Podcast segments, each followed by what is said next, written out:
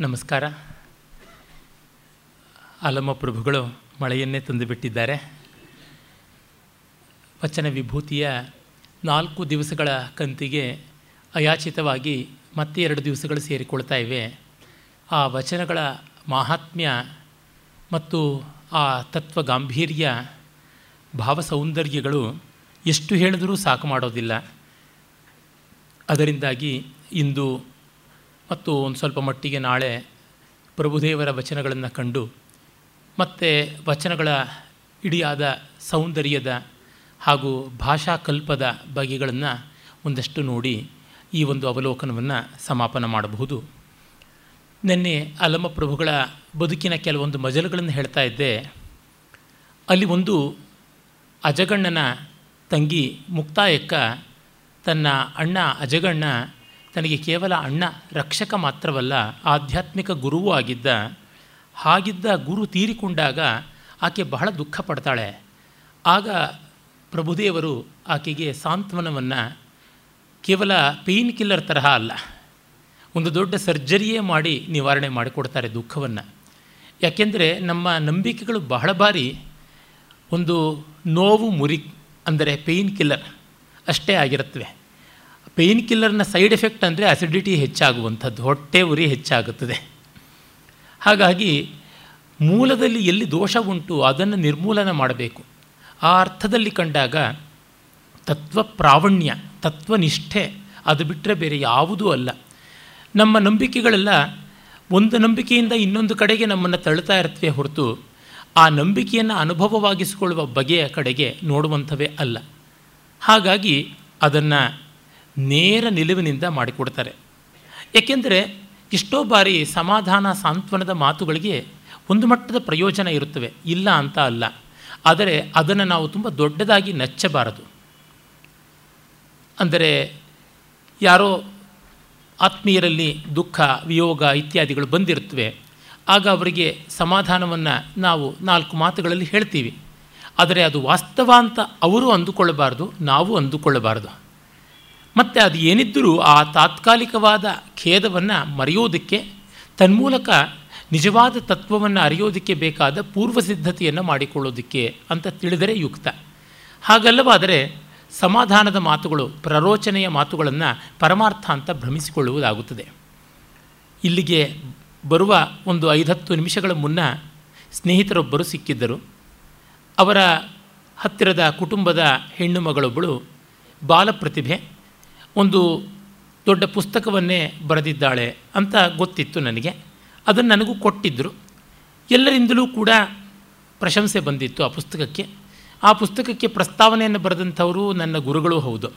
ಅವರು ಬಹಳ ಮೆಚ್ಚಿದ್ದರು ಆದರೆ ನನ್ನನ್ನು ಈ ಅಭಿಪ್ರಾಯ ಏನು ಅಂತ ಕೇಳಿದರು. ನಾನು ಹೇಳಿದೆ, ಪ್ರಾಯಶಃ ಎಲ್ಲರ ಅಭಿಪ್ರಾಯಕ್ಕಿಂತ ವ್ಯತಿರಿಕ್ತವಾದದ್ದು ನನ್ನ ಅಭಿಪ್ರಾಯ ಅಂತ ಅನಿಸುತ್ತದೆ. ಬಾಲಪ್ರತಿಭೆಗಳನ್ನು ಹೊಗಳಿಯೇ ನಾವು ಕೆಡಿಸಿಬಿಡ್ತೀವಿ ಅಂತ ಅನಿಸುತ್ತದೆ. ಅವರು ಹಾಗಾಗಿ ಮತ್ತೊಂದು ಸಂಸ್ಕಾರಕ್ಕೆ, ಹದಕ್ಕೆ ತಯಾರಾಗೋದಿಲ್ಲ ಅಂತನ್ನುವ ಮಾತುಗಳನ್ನು ಹೇಳಿದೆ. ಅವರು ಒಪ್ಪಿಕೊಂಡರು. ಅಂದರೆ ತತ್ವನಿಶ್ಚಯಕ್ಕೆ ಬೇಕಾಗಿರುವಂಥದ್ದು ನಿರ್ದಯವಾದ ವರ್ತನೆ. ಅಲ್ಲಮ ಪ್ರಭುಗಳಷ್ಟು ನಿರ್ದಯ ಯಾರೂ ಇಲ್ಲ. ಯಾಕೆ ಅಂದರೆ ಆತ ಪರಮ ಕರುಣಾಳು. ಕಾರುಣ್ಯಕ್ಕೆ ಮಾತ್ರ ಆ ನಿರ್ದಯತ್ವ ಇರುವುದಕ್ಕೆ ಸಾಧ್ಯ. ಹಾಗಾಗಿ ಅವರು ಹೇಳ್ತಾರೆ ನನ್ನ ಅಜಗಣ್ಣ ಬಹಳ ಇರಬೇಕು ಚೆನ್ನಾಗಿ ಅಂತ ಅನಿಸುತ್ತದೆ. ಆತ ಇಲ್ಲವಲ್ಲ, ನನ್ನ ಗುರು ತುಂಬ ದೊಡ್ಡವರು. ಗುರು ತಾನಾದಡು ಗುರು ವಿಡಿದಿ, ಗುರು ವಿಡಿದಿರಬೇಕು ಎನ್ನ ಅಜಗಣ್ಣನಂತೆ. ಅಜಗಣ್ಣನಂಥ ಗುರು ನನಗೆಲ್ಲಿ ಸಿಗ್ತಾನೆ? ಅಜಗಣ್ಣ ಬೇಕು ಅಂತಂದರೆ, ಸಹಜ ಸಂಬಂಧಕ್ಕೆ ಗುರುವಲ್ಲದೆ ಅಸಹಜಕ್ಕೆ ಗುರು ಉಂಟೆ ತಾಯೇ. ಗುರು ಅನ್ನೋದಿಲ್ಲೆಲ್ಲ ಬರೋದಿಲ್ಲ ಏಕಾಯನ. ಅಲ್ಲಿ ಇನ್ಯಾರೂ ಹೋಗುವಂತೆ ಇಲ್ಲ ಅಂತ. ನೆರೆಯ ನರಿತು ಮರೆಯಬಲ್ಲಡೆ ಎನ್ನ ಅಜಗಣ್ಣನಂತೆ ಶಬ್ದಮುಗ್ಧವಾಗಿರಬೇಕಲ್ಲದೆ ಶಬ್ದ ಸಂದಣಿಯ ಮಾತು ಸಯವಲ್ಲ ನೋಡ ಪ್ರಭುವೆ. ನನ್ನ ಅಜಗಣ್ಣ ಶಬ್ದಮುಗ್ಧವಾಗಿದ್ದಾನೆ. ಅಂದರೆ ಶಬ್ದವನ್ನು ಒಂದು ವಿಸ್ಮಯದಿಂದ ನೋಡ್ತಾನೆ, ಆ ರೀತಿ ಇರಬೇಕು, ಬೀದಿ ಮಾತಿನವನಲ್ಲ ಅಂತ. ಅದಕ್ಕೆ ಪ್ರಭುಗಳು ಹೇಳ್ತಾರೆ. ಮಾತೆಂಬುದು ಜ್ಯೋತಿರ್ಲಿಂಗ, ಸ್ವರವೆಂಬುದು ಪರತತ್ವ, ತಾಳೋಷ್ಟ ಸಂಪುಟವೆಂಬುದೇ ನಾದಬಿಂದು ಕಳಾತೀತ. ಗುಹೇಶ್ವರನ ಶರಣರು ನುಡಿದು ಸೂತಕಿಗಳಲ್ಲ ಕೇಳ ಮರುಳೆ. ಶಬ್ದಮುಗ್ಧತ್ವಕ್ಕಿಂತ ಮಿಗಿಲಾದದ್ದು ಉಂಟು. ಶಬ್ದದೊಳಗಣ ನಿಶಬ್ದದಂತೆ ಗುಹೇಶ್ವರ, ನಿಮ್ಮ ಮತ್ತು ಶರಣರ ಸಂಬಂಧ ಅಂತ ಒಂದು ಕಡೆ ಹೇಳ್ತಾರೆ. ಹಾಗಾಗಿ ಶಬ್ದಮುಗ್ಧತ್ವ ಸಾಕಾಗೋಲ್ಲ, ಅದಕ್ಕೂ ಮಿಗಿಲಾಗಿ ಹೋಗಬೇಕು ಅಂತ. ಎನ್ನ ಅಜಗಣ್ಣ ತಂದೆ ಶಬ್ದಕ್ಕೆ ಹೇಸಿ ಮುಗ್ಧನಾದನು ಪ್ರಭುವೆ ಅಂತ ಅವಳು ಸ್ಪಷ್ಟೀಕರಣ ಕೊಡ್ತಾಳೆ. ತನ್ನ ತಾ ನರಿದಡೆ ನುಡಿಯೆಲ್ಲ ತತ್ವ ನೋಡ, ತನ್ನ ತಾ ಮರದಡೆ ನುಡಿಯೆಲ್ಲ ಮಾಯೆ ನೋಡ ಅಂತಾರೆ. ತನ್ನನ್ನು ತಾನು ಅರಿಯುವುದಾದರೆ ನುಡಿಯೇ ತತ್ವ. ಅರಿಯೋಕ್ಕಾಗದೇ ಇದ್ದರೆ ನುಡಿಯೇ ಮಾಯೆ ಅಂತ. ಹೀಗಾಗಿ ಶಬ್ದದ ಬಗ್ಗೆ ನಾವು ನಮ್ಮ ಬಯಾಸನ್ನು ಇಟ್ಕೊಳ್ಬಾರ್ದು ಅಂತ. ಕೆಲವರು ಅಶಕ್ತಿಯಿಂದ ಮೌನವನ್ನು ಪ್ರತಿಪಾದನೆ ಮಾಡ್ತಾರೆ. ಆದರೆ ಅಶಕ್ತಿಯಿಂದ ಯಾವುದನ್ನು ಪ್ರತಿಪಾದಿಸಿದರೂ ಅದು ಯುಕ್ತವಾಗೋದಿಲ್ಲ ಶಕ್ತಿಯಿಂದಾಗಿ ಮೌನವನ್ನು ಹೇಳಬೇಕು. ಮಾತಿನ ಮೂಲವನ್ನು ಬಲ್ಲವನ ಮೌನ ಅದ್ಭುತವಾದದ್ದು. ಮಾತಿಗೆ ಅತಂತ್ರನಾದವನು ಮೌನೋಪಾಸನೆ ಮಾಡೋದ್ರೊಳಗೆ ಏನು ಮಹತ್ವ ಉಂಟು? ಹಾಗಾಗಿ ಅವರು ಹೇಳ್ತಾ ಇದ್ದಾರೆ. ಅಭಿನವ ಗುಪ್ತ ಮತ್ತು ಕಲ್ಲಟ ವಸುಗುಪ್ತ ಮೊದಲಾದ ಅನೇಕ ಕಾಶ್ಮೀರದ ಪ್ರತ್ಯಭಿಜ್ಞಾ ಶೈವ ದರ್ಶನದವರು ಪ್ರತಿಪಾದಿಸಿರುವಂಥದ್ದು ರೆಕಾಗ್ನಿಷನ್, ಮತ್ತೆ ಗುರುತಿಸಿಕೊಳ್ಳುವುದು. ಪ್ರತಿ ಅಭಿಜ್ಞಾನ, ಪ್ರತ್ಯಭಿಜ್ಞಾನ, ಅದನ್ನು ಹೇಳ್ತಾರೆ. ಪ್ರಭುದೇವರು ಕೂಡ ಆ ಒಂದು ಪ್ರತಿಭಿಜ್ಞಾ ಶೈವ ಸಂಪ್ರದಾಯದ ಎಷ್ಟೋ ತತ್ವಗಳನ್ನು ತಮ್ಮ ವಚನದಲ್ಲಿ ಕಾಣಿಸ್ತಾರೆ. ಅವರ ವಚನಗಳಲ್ಲಿ ನಾವು ಮುಖ್ಯವಾಗಿ ಕಂಡುಬರುವಂಥದ್ದು ಉತ್ತಮೋತ್ತಮವಾದಂಥ ಹಂತದ ನಿರ್ವಿಶೇಷ ಕೇವಲಾದ್ವೈತ ಮತ್ತು ಪ್ರತಿಭಿಜ್ಞಾ ಶೈವ ದರ್ಶನದ ಛಾಯೆಗಳು, ಶಕ್ತಿ ವಿಶಿಷ್ಟಾದ್ವೈತದ ಆಗಿಷ್ಟು ಈಗಿಷ್ಟು ಬಂದು ಸುಳಿದಾಡುವಂಥ ತತ್ವಗಳು. ಮುಖ್ಯವಾಗಿ ಅವರು ನಿರ್ವಿಕಲ್ಪ, ನಿರಾಧಾರ ಅನ್ನುವ ಸ್ಥಿತಿ ಯಾವುದುಂಟು ಅಲ್ಲಿ ವಿಹರಿಸ್ತಾ ಇರ್ತಾರೆ. ಅವರ ವಚನಗಳು ಶಾಸ್ತ್ರ ಅಂತ ಬರೆಯೋದಕ್ಕೆ ಹೋದದ್ದಲ್ವಲ್ಲ. ಉಪನಿಷತ್ತುಗಳು ಅಂತ ಆ ಕಾರಣದಿಂದಲೇ ಹೇಳಿದ್ದು ವಚನಗಳನ್ನು. ಅವುಗಳಿಗೆ ವ್ಯಾಖ್ಯಾನ ಬರೆದು ಒಂದು ಕ್ರಮಕ್ಕೆ ತರುವ ಪ್ರಯತ್ನ ನಾವು ಮಾಡಬಹುದು. ಆದರೆ ಅವು ಅಕ್ರಮವಲ್ಲ, ಕ್ರಮಾತೀತ. ಅಂದರೆ ಕಾಡಿನ ಮರ ಸಹಜವಾಗಿ ಬೆಳೆದರೆ ಆ ಕೊಂಬೆ ರೆಂಬೆಗಳಲ್ಲಿ ಒಂದು ಸಾಮರಸ್ಯ ಇರುತ್ತದೆ. ಆದರೆ ಅದು ನಾವು ಪಾರ್ಕ್ನಲ್ಲಿ ಕೊಕ್ಕರೆಯ ಆಕಾರಕ್ಕೆ, ಕಾಗೆಯ ಆಕಾರಕ್ಕೆ, ಮೊಲದ ಆಕಾರಕ್ಕೆ ಮರಬಳ್ಳಿಗಳನ್ನು ಪ್ರೋನ್ ಮಾಡ್ತೀವಲ್ಲ, ಆ ರೀತಿಯಾದದ್ದು ಅಲ್ಲ. ಇದೇ ಬೇರೆ, ಅದೇ ಬೇರೆ. ಶಾಸ್ತ್ರ ಅನ್ನುವುದು ಈ ಈ ರೀತಿಯಾದ ಸಂದರ್ಭಗಳಲ್ಲಿ ಅನುಭವಿಗಳ ವಾಕ್ಯಕ್ಕೆ ಒಂದು ತರ್ಕಶುದ್ಧವಾದ ವ್ಯವಸ್ಥೆಯನ್ನು ಕೊಡುವುದು. ಅನುಭವಿಗಳ ವಾಕ್ಯ ತರ್ಕರಹಿತವಲ್ಲ, ಕೆಲವೊಮ್ಮೆ ತರ್ಕಾತೀತವಾಗಿರುತ್ತವೆ. ಅಲ್ಲೆಲ್ಲ ವ್ಯವಸ್ಥೆ ಮಾಡಿಕೊಡಬೇಕಾದ ಕರ್ತವ್ಯ ಶಾಸ್ತ್ರಕಾರನಿಗೆ ಬಂದಾಗ, ಅಲ್ಲಷ್ಟು ಇಲ್ಲಷ್ಟು ಅವನಿಗೆ ಕೈ ಕಟ್ಟುವ, ಬಾಯಿ ಕಟ್ಟುವ ಪ್ರಸಂಗಗಳು ಬರ್ತವೆ ಪ್ರಭುದೇವರಲ್ಲಿ ಆ ಥರದ್ದು ಉಂಟು. ಅದು ಉಪನಿಷತ್ತುಗಳಲ್ಲಿ ಕಾಣಸಿಗುವಂಥವೇ ಆಗಿವೆ. ಇರಲಿ. ಹೀಗಾಗಿ ಅವರು ಹೇಳ್ತಾರೆ, ಈ ಅಭಿಜ್ಞಾನ ಅನ್ನೋದು ಬಹಳ ಮುಖ್ಯ ಅಂತ ಹೇಳ್ತಾರೆ. ಆಮೇಲೆ ಅವಳು ಹೇಳ್ತಾಳೆ, ನುಡಿಯ ಹಂಗಿನ್ನೂ ನಿಮಗೆ ಹಿಂಗದು. ನಿಮಗಿನ್ನೂ ಮಾತಿನ ಹಂಗಿದೆ ಅಂತ ಅನಿಸುತ್ತದೆ ಎನ್ನುವ ಆಕ್ಷೇಪ ಮಾಡ್ತಾಳೆ. ಯಾಕೆಂದರೆ ಈ ಮೌನದ ಸರದಾರರಿದ್ದಾರಲ್ಲ, ಮೌನದಲ್ಲಿ ಎಲ್ಲ ಆಗಿಬಿಡುತ್ತದೆ ಅಂತಂತಾರೆ. ಮನಸ್ಸು ಮೌನವಾಗದೆ, ಬರೀ ತುಟಿ ಮೌನವಾದರೆ ಏನು ಪ್ರಯೋಜನ? ಅದಕ್ಕೆ ಹೇಳ್ತಾರೆ, ಶರಣ ನಡೆದರೆ ನಿರ್ಗಮನೇ, ನುಡಿದರೆ ನಿಶ್ಶಬ್ದ, ಗುಹೇಶ್ವರನ ಶರಣಂಗೆ ಕುರುಹಿಲ್ಲ ಕೇಳ ಎಲೆ ಅವ್ವ ಅಂತ. ಶರಣ ನಡೆದರೆ ನಿರ್ಗಮನಿ, ಅವನು ನಡೆದರೂ ನಿರ್ಗಮನಿ, ನುಡಿದರೂ ನಿಶಬ್ದ ಅಂತ. ಈ ವಿರೋಧಗಳಲ್ಲಿ ಅವರು ಮಾತಾಡ್ತಾರೆ. ವೇದಗಳಲ್ಲಿ ಇದೇ ಮಾತು ಬರ್ತದೆ. ಕೇನೋಪನಿಷತ್ತು ಹೇಳ್ತದೆ, ಯಾರಿಗೆ ಗೊತ್ತಿಲ್ಲ ಅಂತಾರೋ ಅವರಿಗೆ ಗೊತ್ತಿದೆ, ಯಾರು ಗೊತ್ತಿದೆ ಅಂತಾರೋ ಅವರಿಗೆ ಅದು ಗೊತ್ತಿಲ್ಲ ಅನ್ನುವಂಥ ಮಾತನ್ನು ಮೊನ್ನೆ ತಾನೇ ಕಂಡಿವಿ ಉಪನಿಷತ್ ವಿವರಣದಲ್ಲಿ. ಹಾಗೆಯೇ ಅವರು ಹೇಳ್ತಾರೆ, ಅದು ಹಾಗಲ್ಲ, ಜ್ಞಾನಿಯಾದವನು ಏನು ಮಾಡಿದ್ರೂ ಕುರುವನ್ನಪಿನ ಲಿಪ್ಯತೆ, ಮಾಡಿಯೂ ಮಾಡದಂತೆ ಇರುತ್ತದಾನೆ, ಹೇಳಿಯೂ ಹೇಳದಂತೆ ಇರುತ್ತಾನೆ, ಅವನಿಗೆ ಶಬ್ದದ ಹಂಗಿಲ್ಲ ಅನ್ನುವ ಮಾತನ್ನು ಅವರು ಸ್ಪಷ್ಟ ಮಾಡಿ ಕೊಡ್ತಾರೆ. ಈ ರೀತಿ ಅನೇಕರಿಗೆ ಅವರು ತತ್ವ ಬೋಧೆಯನ್ನು ಮಾಡಿಕೊಡುವ ದೊಡ್ಡ ಕೆಲಸವನ್ನು ಮಾಡಿದ್ದಾರೆ. ಆಮೇಲೆ ಅವರು ಕೊನೆಗೆ ಇದನ್ನು ಸಮನ್ವಯ ಮಾಡಿ ಹೇಳ್ತಾರೆ, ತನ್ನಲ್ಲಿ ತಾನು ತದ್ಗತವಾಗಿಪ್ಪ ಶಿವಯೋಗಿಗೆ ಭಿನ್ನವಿಲ್ಲ ನೋಡ, ಗುಹೇಶ್ವರ ಸಾಕ್ಷಿಯಾಗಿ. ಹಾಗಾಗಿ ಅರಿವಡೆ ಮತಿಯಿಲ್ಲ, ನೆನೆವಡೆ ಮನವಿಲ್ಲ. ಇವನ್ನೆಲ್ಲ ಮೀರಿ ನಿಂತಹ ಸ್ಥಿತಿಯಲ್ಲಿ ನಿನ್ನ ಅಣ್ಣ ಅನ್ನುವ ಅಂಟಿದ್ದಲ್ಲಿ ಗುರುತ್ವ ಹೇಗೆ ಬರುತ್ತದೆ? ಅಂತ ಆಕೆಗೆ ಮೋಹದಿಂದ ಉಂಟಾಗಿರುವ ಬಾಂಧವ್ಯದ ಸೋಂಕನ್ನು ನಿವಾರಣೆ ಮಾಡ್ತಾರೆ. ಆಮೇಲೆ ನಿರ್ವಯಲು ವ್ಯಕ್ತವಾಗುವುದು ಮನೋವಾಕ್ಕಾಯ ಕರ್ಮಗಳ ಮೂಲಕ ಅನ್ನುವಂಥದ್ದನ್ನು ಅವರು ತೋರ್ಪಡಿಸಿಕೊಡ್ತಾರೆ. ಹಾಗಾಗಿ ಶರಣಸ್ಥಿತಿ ಬೆಂದುದ ನುಲಿ, ಅದು ಹಗ್ಗವೆಂಬಂತೆ ಕಂಡರೂ ನೈವರ ಕೆಲಸಕ್ಕೆ ಬಂದುದುಂಟೆ. ಇದು ವೇದಾಂತದಲ್ಲಿ ಬಹಳ ಪ್ರಸಿದ್ಧವಾದ ದಗ್ಧಪಟ ನ್ಯಾಯ ಅಂತ. ಜೀವನ್ಮುಕ್ತನಾದವನು ಇದ್ದರೂ ಇಲ್ಲದಂತೆ ಇರುತ್ತಾನೆ. ಹಗ್ಗ ಬೆಂಕಿಗೆ ಸಿಕ್ಕು ಬೂದಿಯಾಗಿದೆ. ನೋಡುವುದಕ್ಕೆ ಆ ಬೂದಿ ಹಗ್ಗದ ಆಕಾರದಲ್ಲಿದೆ. ಮುಟ್ಟಿದರೆ ಪುಡಿಪುಡಿ ಪುಡಿ ಆಗುತ್ತದೆ. ನೋಡುವ ಆಕಾರದಲ್ಲಿ ಮಾತ್ರ ಅದು ಹಗ್ಗ. ಆದರೆ ಪರಮಾರ್ಥದಲ್ಲಿ ಅಲ್ಲ. ಜ್ಞಾನಿಯಾದವನು ಲೋಕದ ಪಾಲಿಗೆ ಕಂಡರೂ ಅವನು ಇಲ್ಲ.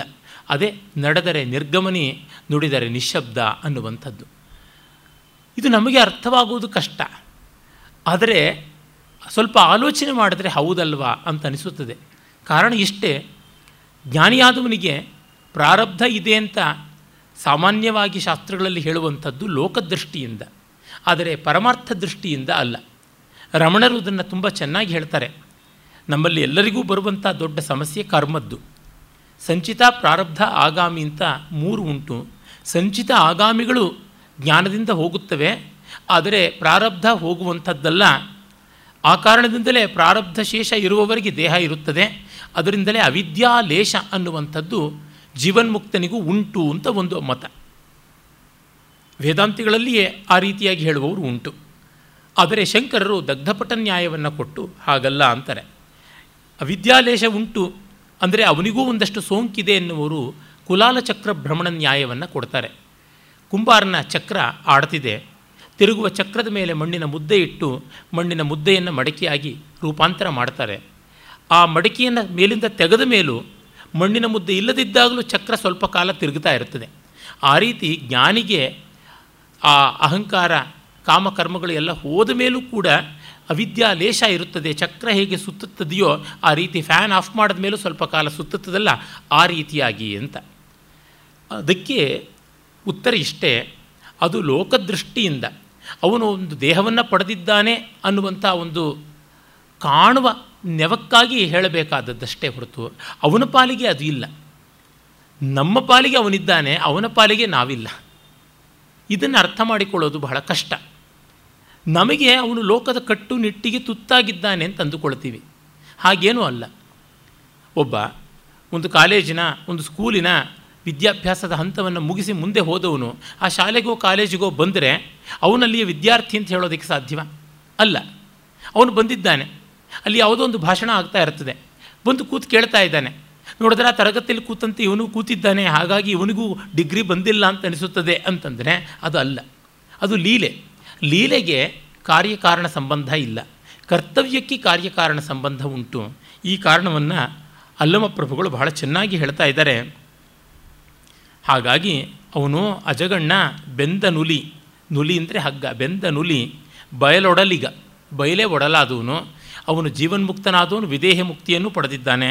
ಹಾಗಾಗಿ ಯೋಚನೆ ಮಾಡಬೇಡ ಅಂತನ್ನುವ ಸಮಾಧಾನವನ್ನು ಕೊಟ್ಟು, ಆಮೇಲೆ ಆಕೆ ಉರಿಯುಂಡ ಕಪ್ಪುರದಂತಾದನಯ್ಯ ಅಂತ ಸಮಾಧಾನವನ್ನು ಮಾಡ್ಕೋತಾರೆ. ಹೀಗೆ ಶ್ರೀಹ, ಶ್ರೀಶೈಲಕ್ಕೆ ಹೋಗಿ ಗೋರಕ್ಷನನ್ನಾಗಲಿ, ಸೊಲ್ಲಾಪುರಕ್ಕೆ ಹೋಗಿ ಸಿದ್ದರಾಮನನ್ನಾಗಲಿ, ಕಲ್ಯಾಣದಲ್ಲಿ ಬಸವಣ್ಣ, ಚೆನ್ನಬಸವಣ್ಣ ಮೊದಲಾದವರನ್ನಾಗಲಿ, ಮತ್ತು ಅಜಗಣ್ಣನ ತಂಗಿ ಮುಕ್ತಾಯಕ್ಕನ್ನಾಗಲಿ ಅವರು ತತ್ವದ ನಿಶ್ಚಿತವಾದ ಪಥಕ್ಕೆ ತಂದು ಕೊಡುವಂಥದ್ದು ಬಹಳ ದೊಡ್ಡ ಸಂಗತಿ ಅಂತ ಅನಿಸುತ್ತದೆ. ಆಮೇಲೆ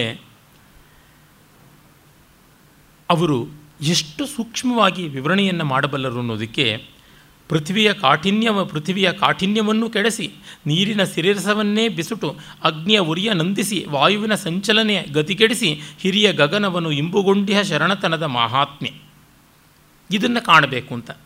ಪೃಥ್ವಿಯ ಕಾಠಿನ್ಯ ಇರಬಾರದು, ಮತ್ತು ನೀರಿನ ಚಾಂಚಲ್ಯ ಇರಬಾರದು, ಅಗ್ನಿಯ ಪ್ರಖರತೆ ಇರಬಾರದು, ವಾಯುವಿನ ಸಂಚಲನ ಇರಬಾರದು, ಬರೀ ಆಕಾಶವಾಗಬೇಕು, ಎಲ್ಲಕ್ಕೂ ಅವಕಾಶವಾಗಬೇಕು, ಯಾವುದೂ ತನ್ನೊಳಗಿದ್ದು ತಾನು ಯಾವುದಕ್ಕೂ ಅಂಟದ ರೀತಿಯಲ್ಲಿ ಇರಬೇಕು ಅಂತಾರಲ್ಲ, ಆ ಬಗೆಯಲ್ಲಿ ಇವರು ನೋಡಿದ್ದು. ಅಂದರೆ ಪೃಥ್ವಿ ಅಪ್ ತೇಜೋ ವಾಯು ಅನ್ನುವ ಈ ನಾಲ್ಕು ಭೂತಗಳಿಗೆ ಒಂದು ಮಾನ ಉಂಟು. ಒಂದು ಮಾನವೇ ವ್ಯವಹಾರ ಉಂಟು. ಆಕಾಶ ಅಂಥದ್ದಲ್ಲ. ಅವಕಾಶವೇ ಆಕಾಶ ಅನ್ನುವ ಅರ್ಥದಲ್ಲಿ ನಾವಿರಬೇಕು ಅನ್ನುವ ಈ ಭೂತ ಸಂಕ್ರಮಣ ವಿದ್ಯೆಯನ್ನು ಅವರು ಮತ್ತೆ ಮತ್ತೆ ಹೇಳ್ತಾ ಬರ್ತಾರೆ. ಇನ್ನು ಪ್ರಭುದೇವರು ಹೇಳಿರುವಂಥದ್ದಂತೂ ಅಪ್ಪಟ ವೇದಾಂತ. ಅದರೊಳಗೆ ಸಂದೇಹವೇ ಇಲ್ಲ. ಮತ್ತೆ ಮತ್ತೆ ಆ ವಿಸ್ಮೃತಿಯನ್ನು ಮಾನವ ಪತನಕ್ಕೆ ಕಾರಣ ಅಂತ ಹೇಳ್ತಾರೆ. ತನ್ನತಾ ಅರಿದಂದೇ ಮುಕ್ತಿ, ತನ್ನತಾ ಮರದಂದೇ ಲೋಕ. ಈ ಮರೆಯುವುದು, ಅರಿಯುವುದು ಅನ್ನೋದನ್ನು ವೇದಾಂತ ಮತ್ತೆ ಮತ್ತೆ ಹೇಳುತ್ತದೆ. ಉದಾಹರಣೆಗೆ ಕಂಠಚಾಮೀಕರ ನ್ಯಾಯ ಅಂತ ಒಂದು ಉಂಟು. ಕೊರಳಲ್ಲಿ ಬಂಗಾರದ ಸರ ಇದೆ. ಯಾವುದೋ ಜ್ಞಾನದಲ್ಲಿ ಕಳೆದು ಹೋಗಿದೆ ಅಂತ ಅನಿಸಿದೆ. ಮುಟ್ಟಿ ನೋಡ್ಕೊಳ್ತಾ ಇಲ್ಲ. ಎಲ್ಲೋ ಇಟ್ಟುಬಿಟ್ಟೆ ಬಚ್ಚಲ ಮನೆಯಲ್ಲಿಟ್ಟೆ, ನಡು ಮನೆಯಲ್ಲಿಟ್ಟೆ, ಯಾರೋ ತೆಗೆದುಕೊಂಡು ಹೋದರು ಅಂತ ಊರೆಲ್ಲ ಮನೆಯೆಲ್ಲ ಹುಡುಕುವುದು. ಆಮೇಲೆ ಯಾರೋ ಕೊರಳಲ್ಲೇ ಇತ್ತಲ್ಲ, ನೋಡಿ ಅಂತಂದಾಗ ಮುಟ್ಟಿ ನೋಡಿ, ಆ, ಸಿಕ್ಕಿತು ಅಂತ. ಸಿಕ್ಕುವುದಕ್ಕೆ ಕಳ್ಕೊಂಡಿದ್ದೀಯ ಆವಾಗ. ಆದರೆ ನಮಗೆ ತಲೆಯಲ್ಲಿ ಕಳ್ಕೊಂಡ್ವಿ, ಕೊರಳಲ್ಲಿ ಇತ್ತು. ಆದರೆ ಕೊರಳಲ್ಲಿ ಕಳ್ಕೊಂಡದ್ದನ್ನು ತಲೆಯಲ್ಲಿ ಪಡ್ಕೊಂಡಾಗ ಪಡ್ಕೊಂಡ ಭಾವ. ಇದನ್ನು ವೇದಾಂತ ಉಪನಿಷತ್ತುಗಳಲ್ಲಿ ಮತ್ತೆ ಮತ್ತೆ ನೋಡ್ತೀವಿ. ಹೀಗೆ ಈ ಒಂದು ದಗ್ ಕಂಠಚಾಮೀಕರ ನ್ಯಾಯವನ್ನು ಅವರು ಬಳಸಿಕೊಂಡು, ನೇರವಾಗಿ ಅಲ್ಲ, ಆ ತತ್ವವನ್ನು ಬಳಸಿಕೊಂಡು ಅನೇಕತ್ರ ಈ ಪ್ರತಿಭಿಜ್ಞೆಯ ಬಗ್ಗೆ ಹೇಳ್ತಾರೆ. ನನಗೆ ಅದು ಅರಿವಾಯಿತು. ಇದ್ದದ್ದೇ ಇರವು ಅನ್ನುವುದು ಇತ್ತು. ಸತ್ ಇದ್ದದ್ದೇ ಹೌದು. ಅದು ಅರಿವಾದ ಒಡನೆ ಆನಂದ. ಆ, ಸಿಕ್ತು ಅಂತ ಗೊತ್ತಾದ ತಕ್ಷಣ ಸಂತೋಷ ಹಬ್ಬ ಎಲ್ಲೂ ಕಳ್ಕೊಂಡಿಲ್ಲ ಅಂತ. ಹೀಗಾಗಿ ಸತ್ ಇರುವಂಥದ್ದೇ. ಆದರೆ ನಮಗೆ ಚಿತ್ ಅರಿವಾಗಲಿಲ್ಲ. ಆದ್ದರಿಂದ ಆನಂದವೂ ಇಲ್ಲ. ನಮ್ಮ ಆತ್ಯಂತಿಕ ಗಮ್ಯ ಮತ್ತು ಪರಮಾರ್ಥದ ನೆಲೆ ಆನಂದ. ಅದು ಬಿಟ್ಟು ಇನ್ಯಾವುದೂ ಅಲ್ಲ. ಈ ಆನಂದಕ್ಕೆ ಪ್ರತ್ಯಭಿಜ್ಞಾನದ ಅರಿವು, ಅದು ತುಂಬ ಮುಖ್ಯವಾಗಿ ಬೇಕಾದದ್ದು. ಅದನ್ನು ಅವರು ಹೇಳ್ತಾರೆ, ಅರಿವು ಉದಯವಾದುದಲ್ಲದೆ ಮರಹು ನಷ್ಟವಾಗದು. ಮರಹು ನಷ್ಟವಾದುದಲ್ಲದೆ ಅರಿವು ಸಯವಾಗದು. ಅರಿವು ಸಯವಾಗಿ ದೊರಕೊಂಡ ಬಳಿಕ ಗುರುವಾರು, ಲಿಂಗವಾರು, ಆವುದು ಘನ, ಆವುದು ಕಿರಿದು ಹೇಳ. ಗುಹೇಶ್ವರ ಲಿಂಗದಲ್ಲಿ ಅರಿದು ಮರೆದು ಉಪದೇಶವ ಹೆಡೆದಡೆ. ಮುಂಜೆ, ಮುಂದೆ ನಿಜವೆಂತು ಸಾಧ್ಯವಪ್ಪುದು. ಬೋಧ ಅದಾಗಬೇಕು, ಪ್ರಬೋಧ ಆಗಬೇಕು, ಬೋಧೋದಯ ಆಗಬೇಕು. ಆಗಲ್ಲದೆ ಮರವು ನಷ್ಟವಾಗುವುದಿಲ್ಲ. ಜ್ಞಾನದಿಂದಲೇ ತಾರಕ ಅಂತ. ಉಗ್ರವಾದ ಜ್ಞಾನ ಮಾರ್ಗ ವಚನಕಾರರದು, ಅದರೊಳಗೂ ಪ್ರಭುದೇವರದು. ಎಲ್ಲಕ್ಕಿಂತ ಜ್ಞಾನಾನ್ಮುಕ್ತಿ ಜ್ಞಾನೇನೈವ ಕೈವಲ್ಯಂ ಅನ್ನುವಂಥದ್ದು, ಜ್ಞಾನಿತ್ವಾತ್ಮೈವ ಮೇಮತಂ ಅನ್ನುವ ಗೀತಾಚಾರ್ಯನ ವಾಕ್ಯ ಮತ್ತೆ ಮತ್ತೆ ಕಾಣುವಂಥದ್ದು. ಇದನ್ನು ನಮ್ಮ ಭಾರತೀಯ ಪರಂಪರೆಯಲ್ಲಿ ಎಷ್ಟು ಕಡೆಗೆ ಬೀದಿ ಬೀದಿ ಬಿಕಾರಿಗಳಂತೆ ಓಡಾಡುವವರು ಹೇಳಿದ್ದಾರೆ. ಇದು ಬಹಳ ದೊಡ್ಡದು. ಅಂದರೆ ಇಷ್ಟರ ಮಟ್ಟಿಗೆ ವೇದಾಂತದ ಪರಮಾರ್ಥ ಲೋಕಸಾಮಾನ್ಯಕ್ಕೂ ಗೊತ್ತಾಗ್ತಾ ಇತ್ತು. ತುಂಬ ಜನ ಒಂದು ತಪ್ಪು ಮಾಡ್ತಾರೆ. ಏನೆಂದರೆ ನಮ್ಮಲ್ಲಿ ಪುರೋಹಿತಶಾಹಿ ಬೆಳೆದು ತತ್ವ ಯಾರಿಗೂ ಎಟುಕದಂತೆ ನೋಡಿಕೊಂಡರು ಅಂತ. ಪುರೋಹಿತಶಾಹಿ ಬೆಳೀತೋ ಬಿಡುತ್ತೋ ಅದು ಪ್ರತ್ಯೇಕ ಚರ್ಚೆ. ತತ್ವ ಯಾರಿಗೂ ಎಟುಕದಂತೆ ನೋಡಿಕೊಂಡ್ರು ಅನ್ನೋದು ಮಾತ್ರ ಹಸಿ ಹಸಿ ಸುಳ್ಳು. ಇದಕ್ಕಿಂತ ಹಸಿಯಾಗಿ ನ್ಯಾವ ಸುಳ್ಳು ಇರೋದಕ್ಕೆ ಸಾಧ್ಯ ಇಲ್ಲ. ನಮ್ಮಲ್ಲಿ ಬೀಡಾಡಿಗಳಲ್ಲಿ ಎಷ್ಟು ದೊಡ್ಡ ತತ್ವವನ್ನು ಕಾಣ್ತೀವಿ? ತೀರ ತೀರ ನಾಡಾಡಿಗಳಲ್ಲಿ, ನಿರಕ್ಷರಾಸ್ಯರಲ್ಲಿ ಎಷ್ಟು ದೊಡ್ಡ ತತ್ವವನ್ನು, ಪರಮಾರ್ಥದ ವೇದಾಂತವನ್ನು ಕಾಣ್ತೀವಿ. ಅಂದರೆ ಇವತ್ತು ನಮ್ಮಲ್ಲಿ ಎಜುಕೇಷನ್ ಬೆಳೆಯಬೇಕು, ಅಡಲ್ಟ್ ಎಜುಕೇಷನ್ ಆಗಬೇಕು ಡಿಸ್ಟೆನ್ಸ್ ಲರ್ನಿಂಗ್ ಆಗಬೇಕು ಅಂತ ಸ್ಯಾಟಲೈಟ್ ಟಿ ವಿಗಳು ಐನೂರು, ಆರುನೂರು ಚಾನೆಲ್ಗಳು, ಮತ್ತು ಬೇಕು ಬೇಕಾದಂತೆ ಕೈಯಲ್ಲಿ, ಕಾಲಲ್ಲಿ ಸೆಲ್ ಫೋನುಗಳು ಎಲ್ಲ ಇರುವಾಗಲೂ ಕೂಡ ಜನಕ್ಕೆ ಒಂದು ವಿಷಯ ತಲುಪಿಸೋಕ್ಕಾಗ್ತಾ ಇಲ್ಲ. ಆದರೆ ಇವ್ಯಾವುವೂ ಇಲ್ಲದೇ ಇದ್ದ ಕಾಲದಲ್ಲಿ ಕುದುರೆಗಿಂತ ಮಿಗಿಲಾದ ವೇಗ ಭೌತಿಕ ಜಗತ್ತಲ್ಲಿ ಮನುಷ್ಯನಿಗೆ ಎಟುಕದೇ ಇದ್ದ ಕಾಲದಲ್ಲಿ ನಡೆದಾಡಿಕೊಂಡು ಎಂಥೆಂಥ ಮೂಲೆ ಮೂಲೆಗಳಲ್ಲಿ ಹೋಗಿ ತತ್ವಜ್ಞಾನವನ್ನು ಪ್ರಚುರಪಡಿಸಿದ್ದಾರೆ ಶಿವಯೋಗಿಗಳು, ಸಿದ್ಧರು, ಅವಧೂತರು, ನಾಥರು, ಗೋಸಾಯಿಗಳು, ಸಾತಾನಿಗಳು ಒಬ್ಬರೇ ಇಬ್ಬರೇ ಇಷ್ಟು ಜನ ಎಷ್ಟು ಬಗೆಯಲ್ಲಿ ಮಾಡಿದ್ದಾರೆ. ನಮ್ಮ ಜನಪದ ಜೀವನದ ಮುಖ್ಯವಾದ ಸಾಹಿತ್ಯ ಭಾಗವೆಲ್ಲ ಇಂಥ ತತ್ವಪದಗಳಿಂದ ತುಂಬಿ ಹೋಗಿವೆ. ಅದು ಒಂದು ಎರಡು ಭಾಷೆನಲ್ಲ ಭಾರತದಲ್ಲಿ ಪ್ರಮುಖವಾದ ಸಂವಿಧಾನದ ಅಂಗೀಕಾರ ಪಡೆದಿರತಕ್ಕಂಥ ಇಪ್ಪತ್ತೋ ಇಪ್ಪತ್ತೆರಡೋ ಭಾಷೆಗಳಿವೆಯಲ್ಲ, ಅವುಗಳ ಆಚೆಗಿರುವಂಥ ಇನ್ನು ಇಪ್ಪತ್ತೈದು, ಮೂವತ್ತು ಭಾಷೆಗಳಲ್ಲಿ ಕೂಡ ಇವು ಇರುವಂಥದ್ದು ಕಾಣಸಿಗುತ್ತವೆ. ಅಂತಂದರೆ ಯಾವ ಮಟ್ಟಕ್ಕೆ ತತ್ವ ಪ್ರಚಾರ ಆಗಿದ್ದಿರಬೇಕು? ಹಿಂದೊಮ್ಮೆ ಈ ಒಂದು ಕುಂಭಮೇಳದ ಪ್ರಸ್ತಾವ ಬಂದಾಗ ಚರ್ಚೆ ಬಂದಿತ್ತು. ಅವರಿಗೆ ಅಷ್ಟು ಜನಕ್ಕೆ ಹೇಗೆ ಕಮ್ಯುನಿಕೇಷನ್ ಮಾಡಿದ್ದಾಗಿತ್ತು ಅಂತ. ಪಂಡಿತ್ ಮದನ್ ಮೋಹನ್ ಮಾಳವೀಯರು ಒಬ್ಬ ವಿದೇಶಿ ಪತ್ರಿಕೋದ್ಯೋಗಿಗಳ ತಂಡವನ್ನು ಕರ್ಕೊಂಡು ಹೋಗಿದ್ದಾಗ ಕುಂಭಮೇಳಕ್ಕೆ ಇಷ್ಟಕ್ಕೆ ಯಾವ ರೀತಿ ಪ್ರಚಾರ ಕೊಟ್ಟರೆ ಇಷ್ಟು ಕೋಟಿಗಟ್ಟಲೆ ಜನ ಸೇರೋಕ್ಕೆ ಅಂದರೆ ಪಂಚಾಂಗ ತೆಗೆದು ತೋರಿಸಿ ಒಂದೇ ವಾಕ್ಯ. ಆ ಕುಂಭದಲ್ಲಿ ಗುರು ಬರ್ತಾನೆ, ಸಿಂಹದಲ್ಲಿ ಗುರು ಬರ್ತಾನೆ, ಅರ್ಧ ಕುಂಭ ಹೀಗಾಗುತ್ತದೆ, ಪೂರ್ಣ ಕುಂಭ ಹೀಗಾಗುತ್ತದೆ ಅನ್ನೋದು ಬಿಟ್ಟರೆ ಇನ್ಯಾವುದೂ ಇಲ್ಲ. ನೋಡಿ, ಈಚೆಗೆ ಕ್ಯಾಲೆಂಡ್ರು, ಮತ್ತೊಂದು, ಮಗದೊಂದು ಎಲ್ಲ ಉಂಟು. ಅವು ಯಾವುದೂ ಇಲ್ಲದೆ ಇದ್ದಾಗ, ಪಂಚಾಂಗವೂ ಪ್ರಿಂಟ್ ಆಗದೇ ಇದ್ದಾಗ, ಒಂದು ಪಕ್ಷ ಪ್ರಿಂಟ್ ಆಗಿದ್ದಲ್ಲೂ ಅದನ್ನು ಓದೋದಕ್ಕೂ ಬರ, ಬರದೇ ಇದ್ದಾಗ, ಆಗಲೂ ಕೂಡ ದ್ವಾದಶಿ ದಿವಸ ಅಗಸೆ ಸೊಪ್ಪು ಬಂದಿರುತ್ತದೆ ಮಾರ್ಕೆಟ್ಗೆ. ಭಾನುವಾರ, ಸೋಮವಾರ ಎಣಿಕೆಗೆ ಸಿಗುತ್ತದೆ, ತಿಥಿ ಎಣಿಕೆಗೆ ಸಿಗುತ್ತದೆಯಾ? ಬಹಳ ವಿಲಕ್ಷಣವಾದದ್ದು. ಇಂದು ಏಕಾದಶಿ ಅಂದ್ಕೊಂಡಿರ್ತೀವಿ ಆಗಲೇ ದ್ವಾದಶಿ ಬಂದಿರುತ್ತದೆ. ರಥಸಪ್ತಮಿಗೆ ಎಕ್ಕದ ಎಲೆ ಬಂದು ಕೂತಿರುತ್ತದೆ. ಇನ್ನು ವರಮಹಾಲಕ್ಷ್ಮಿಗೆ ತಾಳೆ ಹೂವು, ಕಮಲದ ಹೂವು ಅದು ಬಂದಿರುತ್ತದೆ. ಹೇಗೆ ಬರುತ್ತದೆ? ಯಾರು ಕಲಿಸಿಕೊಟ್ಟದ್ದು? ಈ ಥರದ್ದು ಲಕ್ಷ ಸಂಗತಿಗಳು ನಮ್ಮ ಪರಂಪರೆಯಲ್ಲಿ ಇವೆ. ಅಂದರೆ ಅವೆಲ್ಲವೂ ಒಂದು ರೀತಿ ಜನಮಾನಸದ ಸುಪ್ತ ಪ್ರಜ್ಞೆಯಲ್ಲಿ ಅಯಾಚಿತವಾಗಿ, ಅನಾಲೋಚಿತವಾಗಿ, ಸಹಜ ಅನ್ನುವಂತೆ ಉಸಿರಾಟದಷ್ಟು ಸಹಜವಾಗಿ ಬಂದಿದೆ.